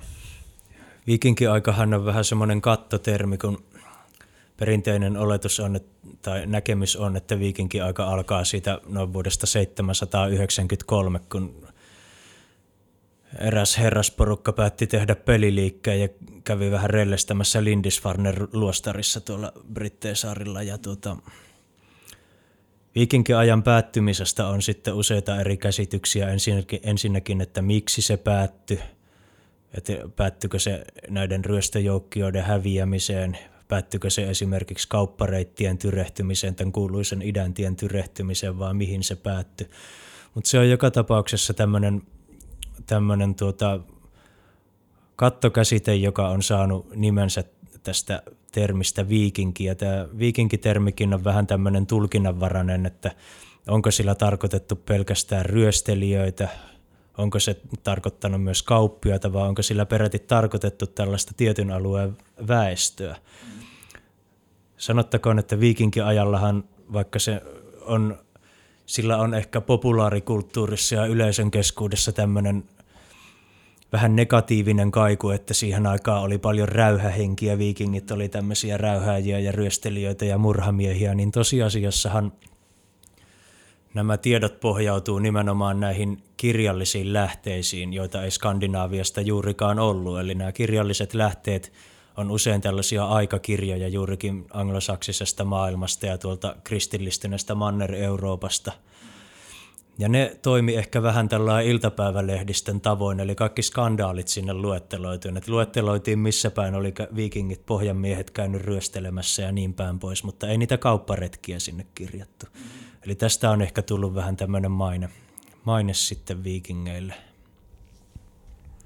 Joo, eräs tutkija, Joonas Ahola nimeltään, on, on tuota, äh, lähestynyt ehkä tätä tämmöisen tuota, äh, populaariajatuksen, niin kuin mainitsit, niin tämän sotaisen kulttuurin kautta siitä näkökulmasta, että et, et onko viikinkejä sitten Suomessa ollut, niin, niin tota, et, et tämmöistä viikinkiaikaista haudoista kuitenkin Suomesta löytyy paljon, paljon aseita, ää, enemmän kuin Skandinaaviasta keskimäärin määrin muuten, niin kuin tuossa esille tulikin. Että tota, hänen mukaansa tässä myöskin tällä alueella on arvostettu sitten tämmöisiin niin kuin kuolemaan liittyvien rituaalien tai kulttien yhteydessä, niin, niin sitten tämmöisiin sotureihin liittyvää symboliikkaa. Niin tota, mitä sä luulet, millaista tämmöinen symboliikka olisi sitten voinut olla ja, ja onko siellä jotain tämmöistä yhdistävää tekijää?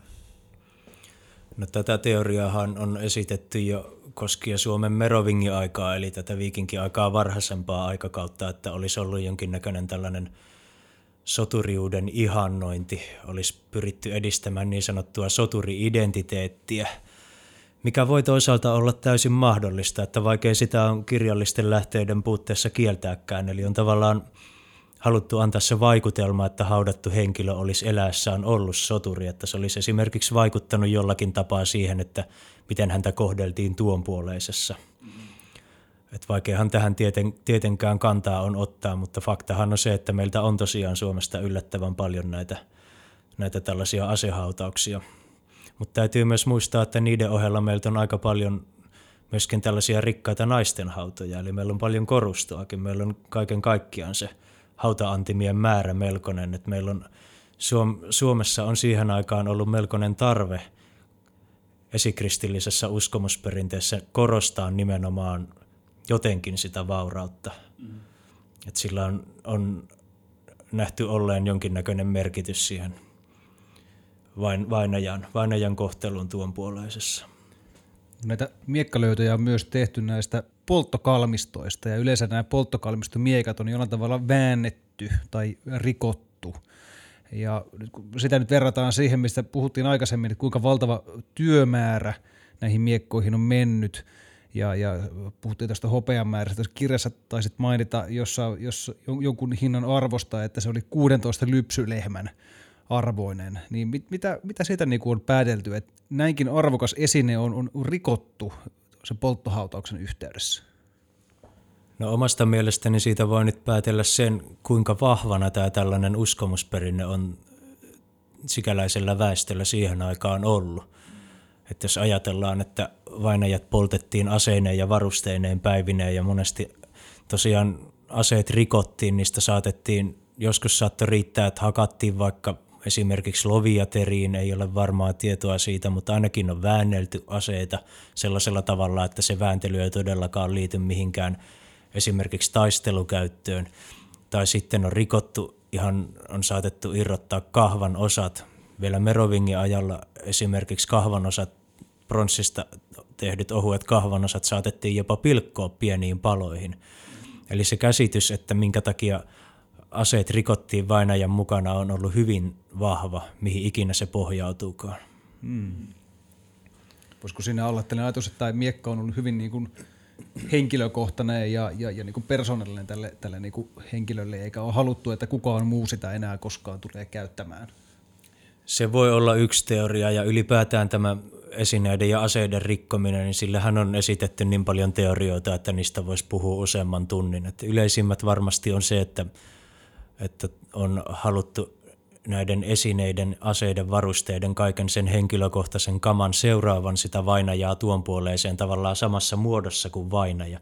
Eli kun vainaja on rikki, niin kaikki muukin pitää olla rikki, kaikki se henkilökohtainen tavara, mitä hän on eläessään käyttänyt.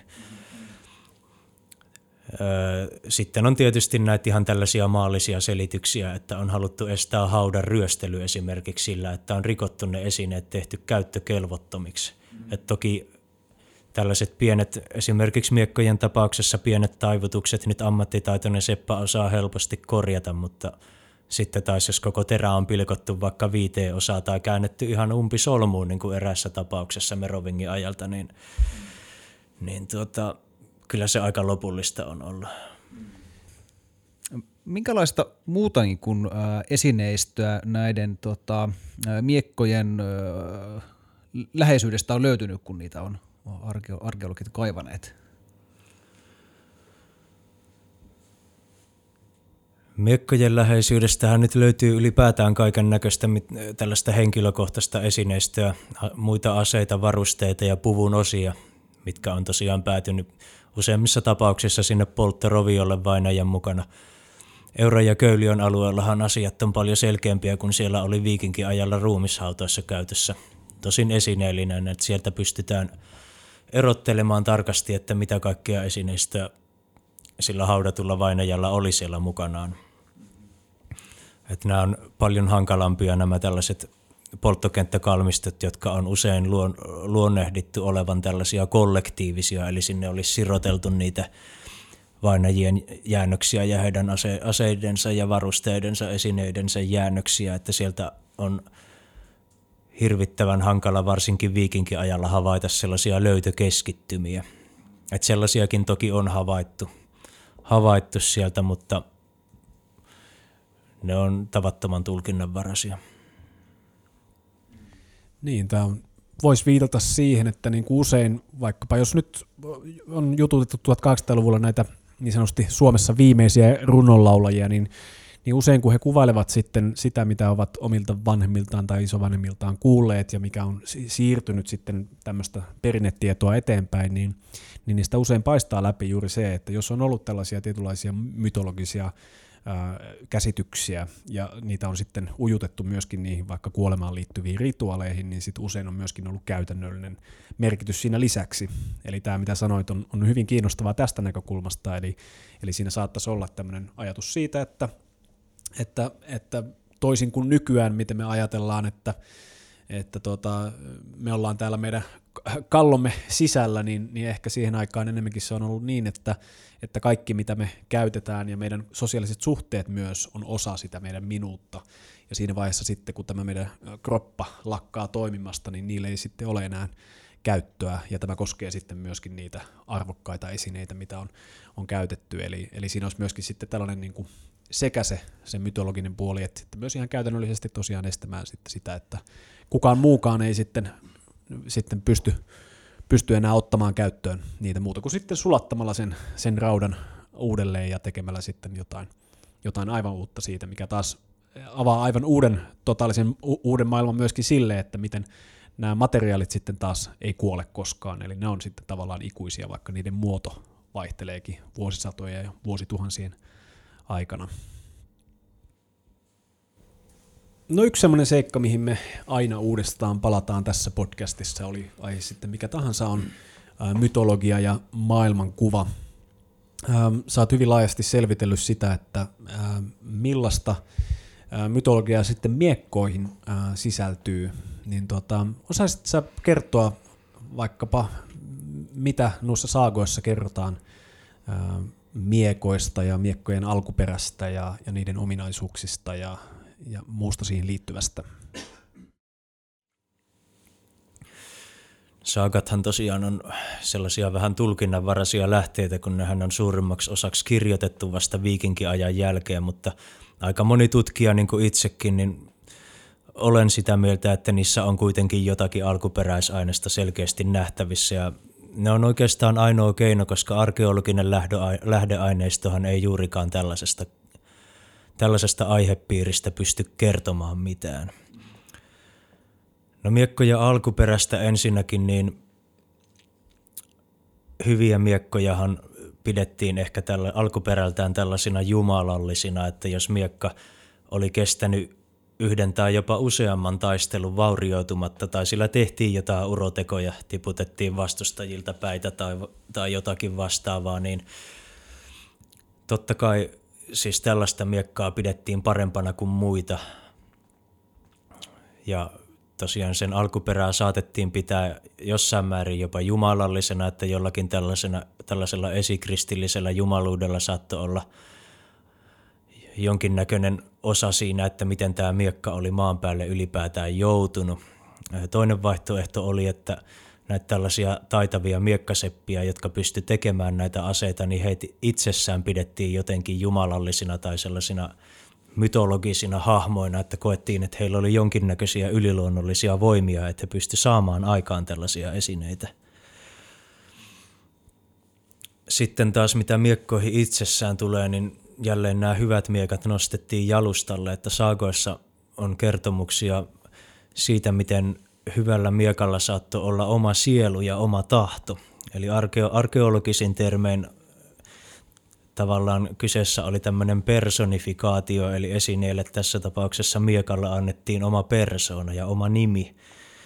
Et nimi saattoi olla henkilön nimi tai sitten useimmiten se saattoi olla tämmöinen kuvaava nimi, että on esimerkiksi jalanpuri ja kultakahva on aika tällainen ehkä ulkonäköön viittaava, sitten rautapaidan puria, tällaisia myllynkiven puria tai kiven halkaisia, että tällaisia, jotka viittaa asioihin ja urotekoihin, mitä näillä miekoilla on tehty tai on kerrottu tehdyn, ei välttämättä ole tehty. Että vaikea kuvitella itsekään, että myllynkiveä lyötäisiin miekalla kahtia, niin kuin saagoissa kerrotaan. Että nämä on, näissä on aika paljon tällaista, sanotaan, hyvää kalajuttu henkeä, että joskus on ehkä saatettu tehdä joku asia, jota on sitten paisuteltu kertomuksissa niin, että se kuulostaa paljon hienommalta kuin mitä alun perin onkaan. Tietenkin se ehkä kuuluisin kokoelma saagoja on sitten äh, Edda, jossa, jossa toki kerrotaan äh, paljon tarinoita taisteluista ja, ja tota, äh, kuvaillaan ehkä myös sitä äh, heidän perspektiiviä, jotka, jotka on näitä kirjoitelleet vähintäänkin, mutta todennäköisesti myöskin yleisemmin sitä sen ajan henkeä ja, ja heidän maantieteellisestä näkökulmasta myöskin sitä, että miten he maailmansa hahmottavat. Mitenkäs tuttuja nämä Eddat sinulle on? No sen verran, että olen tosiaan pyrkinyt vähän hakemaan näitä miekkoihin liittyviä liittyviä viittauksia näistä ja sanotaan näin, että hyvin samankaltaisia viittauksia siellä on kuin saagoissakin. Hyviä miekkoja korotetaan jalustalle ja niillä on jopa oma tahto, tulee mieleeni sellaisiakin kertomuksia, jossa esimerkiksi miekka ei tahdo tulla tupesta, kun jos ei sitä maanitella oikealla tavalla. Ja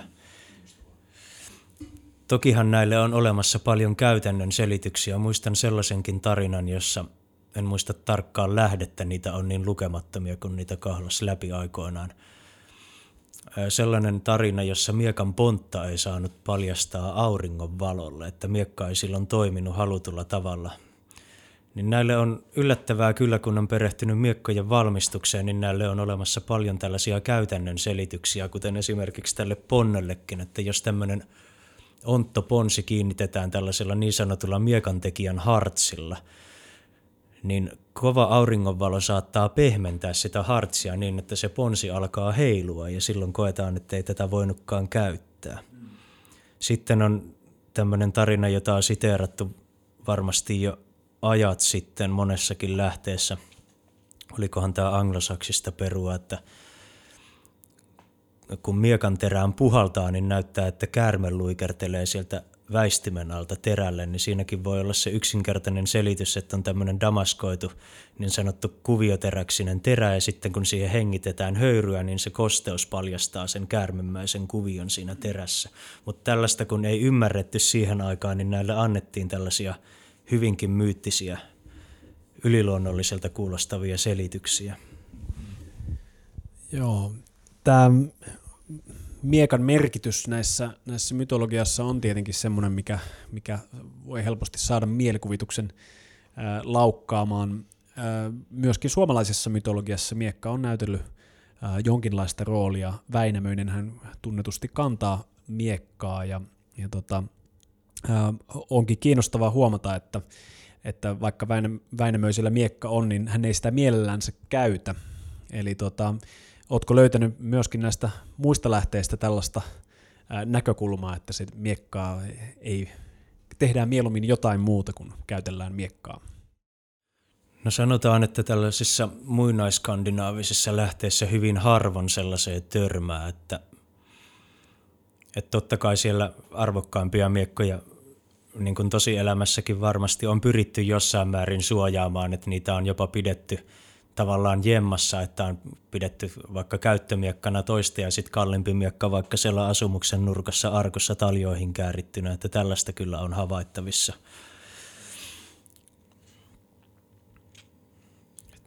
Noista Eddan miekoista tulee mieleen tämä tota, Freyrin, joka, joka on siis hedelmällisyyden auringon – sateen ja sadon jumala, jolla muun muassa on valtavan suuri peenis, niin hänellä on myös tämmöinen miekka, joka pystyy näppärässä taistelemaan myös itseksensä. Tähän törmännyt itse. Sellainen olisikin hyvä. Mä haluaisin pajavasara, joka toimii itsekseen. Voisi säästää vaivaa. Kyllähän tällaisia taikamiekkoja varmasti on ollut. Se on, tämä on ollut mielen, mielenkiintoinen matka näiden miekkojen parissa sikäli, kun ajattelee, miten hyvin miekka, miekan mytologia, nämä myyttiset ominaisuudet on periytynyt jopa nykypäivään saakka, että lapsena sitä luki näitä kuningas Arthurin tarinoita, siltä muistaa elävästi Excaliburin, sitten tutustui vähän tähän muinaiskandinaaviseen puoleen, on Beowulfit ja kaikki, ja sitten on tietysti nämä Tolkienin teoksetkin, jotka vähän on tuonut tätä miekkamytologiaa ehkä nykysukupolvelle, jotka ei välttämättä ole lukenutkaan näitä kirjoja, mutta on esimerkiksi elokuvat nähnyt. Mm. Kerrotko vähän lyhyesti kuulijoille tästä tota Excaliburista ja Beowulfista? No Excaliburhan oli tämä kuningas Arthurin myyttinen miekka, joka, jonka tota, odotas nyt mitenkäs se meni, hän saa järven neidolta huotrineen päivineen. Päivineen ja miekkahan oli täysin ylivertainen verrattuna muihin muihin aseisiin. Ja Huotrallakin muistaakseni oli sellaisia ominaisuuksia, että niin kauan kun sitä kanto, niin kantaja ei haavoittunut ja niin päin pois. Beowulfissahan on myös näitä my- myyttisiä miekkoja, jotka on siis ylivertaisia muihin nähden. Tarkempaa nyt en muista, siinä taisi olla esimerkiksi tämmöinen miekka, jonka Beowulf löysi, löysi täältä tota, oliko se Grendelin tämän hirviön äidin luolasta, näistä mä en muista enää tarkempaa, tarkempaa mutta se, niissä on hyvin paljon tällaisia kuvauksia, että miltä, miekat on, miltä nämä miekat on näyttänyt, ne on hyvin arvokkaan näköisiä, koristeltuja kauttaaltaan.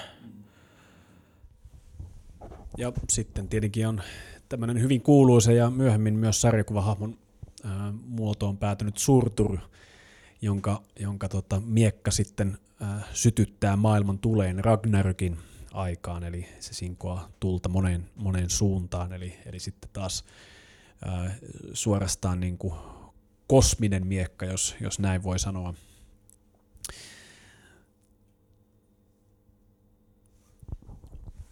Tässä ollaan nyt podcastin aikana paljon puhuttu ihan näistä miek- miek- miekkojen erilaisista ominaisuuksista, niiden käyttötavoista ja, ja tota, valmistusmenetelmistä ja, ja materiaaleista ja nyt hiukkasen sivuttu myös tätä ää, miekkojen mytologiaa. Mutta tota, nyt kun ollaan tällaisena, tällaisessa modernissa ajassa, jolloin miekoilla ei enää ole varsinaisesti sellaista niin kuin käyttötarkoitusta ja esimerkiksi nämä miekat, joita itse teet, niin monesti päätyvät ilmeisesti museoon tai, tai, tai tota näyte, näyteesineiksi, niin ää, miten sä näkisit, että millainen rooli miekoilla on ja onko käymässä niin, että miekat jäävät vähän niin kuin historian, historian tota, arkistoihin pölyttymään hiljalleen? No nykypäivänähän tosiaan miekalla on ehkä enemmän tämmöinen paraatiesineen status, että ajatellaan upseeriston miekkoja, ajatellaan vaikka tohtorin miekkoja. Että hyvin harvohan niitä käytetään, että ainoa tota, tällainen ehkä käänne muinaiseen päin on tämä tällainen historiallisten asettaitojen ennallistaminen. Et nykyään esimerkiksi viikinkiajan asettaidot, joista siis ei ole säilynyt mitään kirjoitettuja eikä kuvallisia lähteitä, on alkanut kiinnostamaan näitä historiallisen miekkailun harrastajia enenevässä määrin. Ja on, on näitä tällaisia harjoittelijoita, jotka harjoittelee tylsillä miekoilla – mutta sitten on myös tätä tällaista täyskontaktiversiota, olemassa.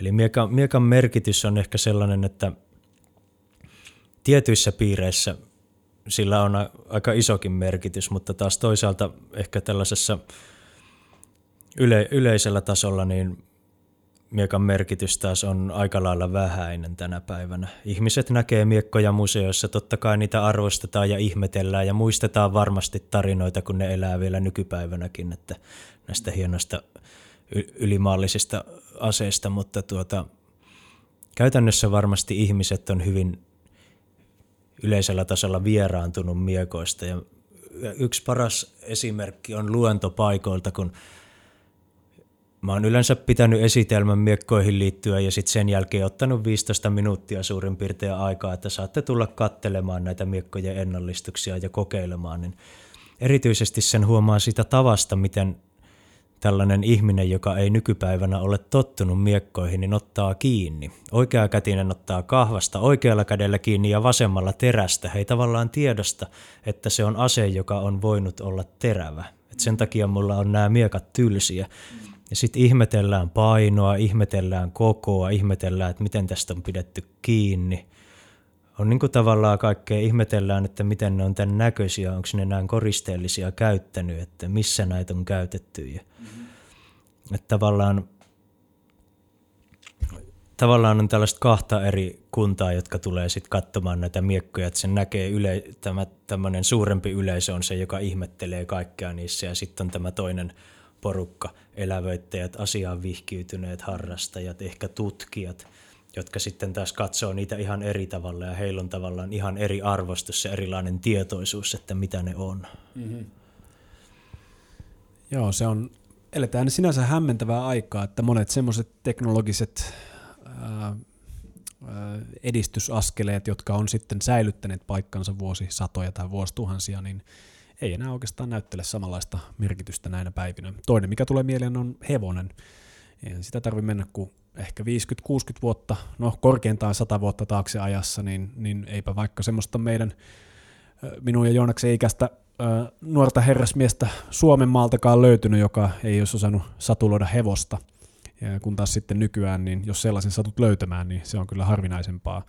Eli tuli mieleen tämä esimerkiksi siitä, että miten miekkaa käsitellään, niin se saattaa olla jo mennyt vielä kauemminkin aikaa sitten unholaan tämä, tämä taito. Niin, ennen varmasti lapset leikki puumiekolla enemmän. Että kyllä nyt oma jälkikasvu tietysti jonkun verran niillä leikkii sattuneesta syystä, mutta kyllä mä uskon, että valtaosalla nuorisosta on ihan toisenlaiset leikkikalut ja veikkaan, että ne on niitä digitaalisia leikkikaluja enemmänkin. Että. Niin ja ehkä nykypäivänä tällaista tota, pikkupoikien taisteluharjoitusta ehkä katsotaan myös vähän erilaisilla silmillä kuin jopa niin kuin meidän, meidän lapsuudessa. Mm-hmm. Että. Mm-hmm. Mut sä oot tuonut tuohon tota pöydälle tuollaisen todella upean vinkin miekan äh, meidän ihasteltavaksi. Niin pitäisikö meillä ottaa se vähän tarkempaan käsittelyyn ja vähän käydä näitä eri miekan osia ja, ja tuota, näistä symboliikkaa läpi. Äh, kertoisitko ensinkin Mikko, että mikä, mikä miekka tässä on kyseessä? Onko tämä kopio vai, vai mistä on kyse? Tämä on tota, tämä miekan teräosa on itse asiassa mun väitöskirjaa varten tehty, jossa mä tutkin, että miten nämä säilämerkit ja säiläkirjoitukset on kiinnitetty. Mä taoin siinä kaiken kaikkiaan 13 miekasäilää, muistaakseni sitten niin kauan. Ja tämä on yksi niitä loppuvaiheen säiliä, jotka on onnistunut vähän paremmin. Ja mulla heräsi sit siinä semmoinen mielenkiinto myös näihin kahvan koristeisiin, että kun mulla on läjä näitä miekanteria, niin miksi mä tekis kahvoja niihin. Rupesin miettimään näitä koristetekniikoitakin, että miten niitä on tehty. Ja mä sitten pyrin siinä työn edetessä valitsemaan aina niitä ennallistettavien säilien ja kahvojen malleja aina jonkun tietyn löydön mukaan. Ja tämän kyseisen miekan mä päätin jo silloin, että mä haluan tehdä tämmöisen niin sanotun Petersenin S-tyypin miekan, jossa on tällainen kolmilohkoinen ponsi. Kerrotko, mikä on ponsi? Ponsi on tota tämä, mitenkäs sen nyt tässä selität ilman kuvaa. Ponsi on tota täällä, jos miekkaa pidetään terän kärki alaspäin, niin kuin asetutkijat yleensä sitä katsoo, niin ponsi on tämä kahvan ylin osa, eli se, joka tulee miekkaa pidettäessä tuonne pikkurillin puolelle. Ja se on tuommoinen ensinnäkin miekkaa tasapainottava osa, mutta myös koristeellinen, että siinä oli paljon viikinkiajalla koristepinta-alaa käytettäväksi, kun siihen aikaan pyrittiin kaikki esineet enemmän tai vähemmän koristelemaan. Hmm. Kuten sanoit, tämä on tosiaan tämmöinen kolmiosainen, että siinä ikään kuin tämmöistä kolme vuoren huippua, joista keskimmäinen on korkeampi ja isompi ja sitten kaksi pienempää nyppylää sitten, sitten niiden vierellä.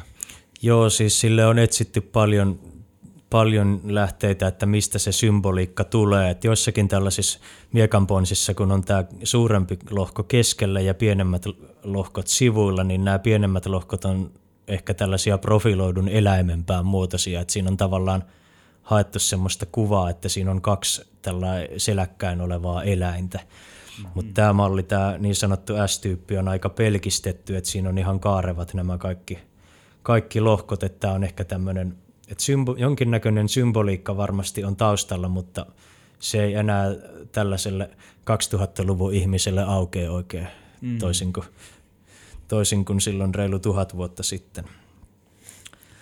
Sen lisäksi siinä on tällaisia äh, kupari- ja hopealanka-upotuksia. Kerrotko niistä hieman?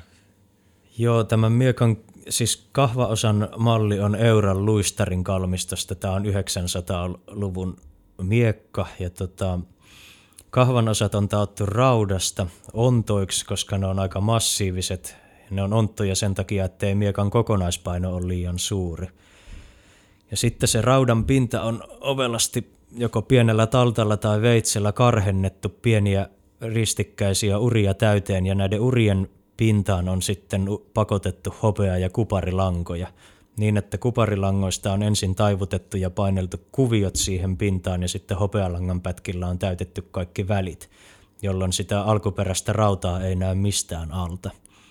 Että tästä tekniikasta on käytetty semmoista nimitystä kuin tauseeraus, eli on tavallaan valehdeltu, että se miekan kahva olisi arvokkaammasta materiaalista kuin se todellisuudessa on. Ja tähän kahvaan meni upotuksena noin 12 metriä hopealankaa ja 4 metriä kuparilankaa. Et siinä on melkoinen työ, itse asiassa suurempi kuin tässä terässä.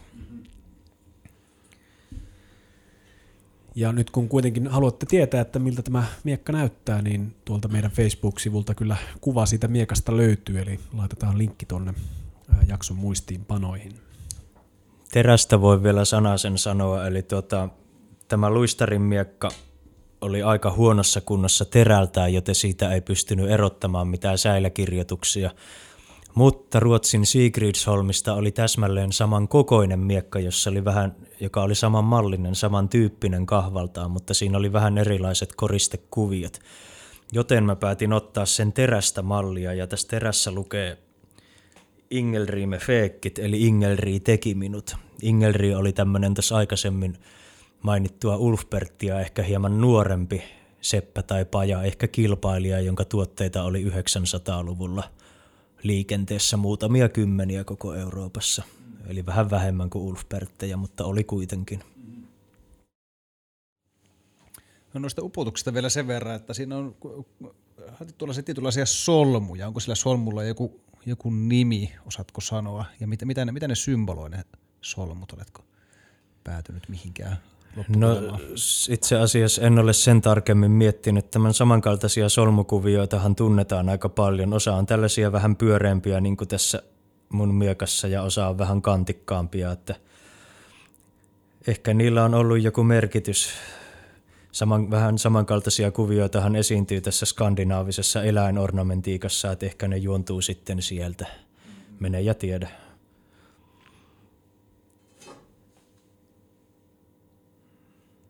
No tähän loppuun äh, mulla on tämmöinen hyvin lyhyt lainaus vielä tästä äh, Väinämöisen vastauksesta tällaiseen äh, tietynlaiseen miekka-haasteeseen, mutta tosiaan tuossa aikaisemmin kun juteltiin, niin mainitsit, että näissä äh, Suomen tai Itämeren suomalaisen äh, kulttuurin miekkakäsityksissä on aika paljon samanlaista kuin mitä noissa saagoissa. Ähm, kertoisitko vielä tästä hiukkasen lisää? No esimerkiksi Suomen kansan vanhoissa runoissa on aika paljon samankaltaisuutta näihin saakoissa kerrottuihin kuvauksiin. Esimerkiksi juuri otetaan nyt vaikka miekan käyttö esimerkkinä. Suomen kansan vanhoissa runoissa on, on muun muassa tällaisia tällaiseen saagamaiseen kaksintaisteluperinteeseenkin viittaavia kuvauksia, jotka on hyvin lähellä, lähellä näitä saagoja. Muistuttaa tätä niin sanottua saarenkäyntiä eli Holmgangaa, joka on tällainen, oli tällainen virallinen kaksintaistelumuoto.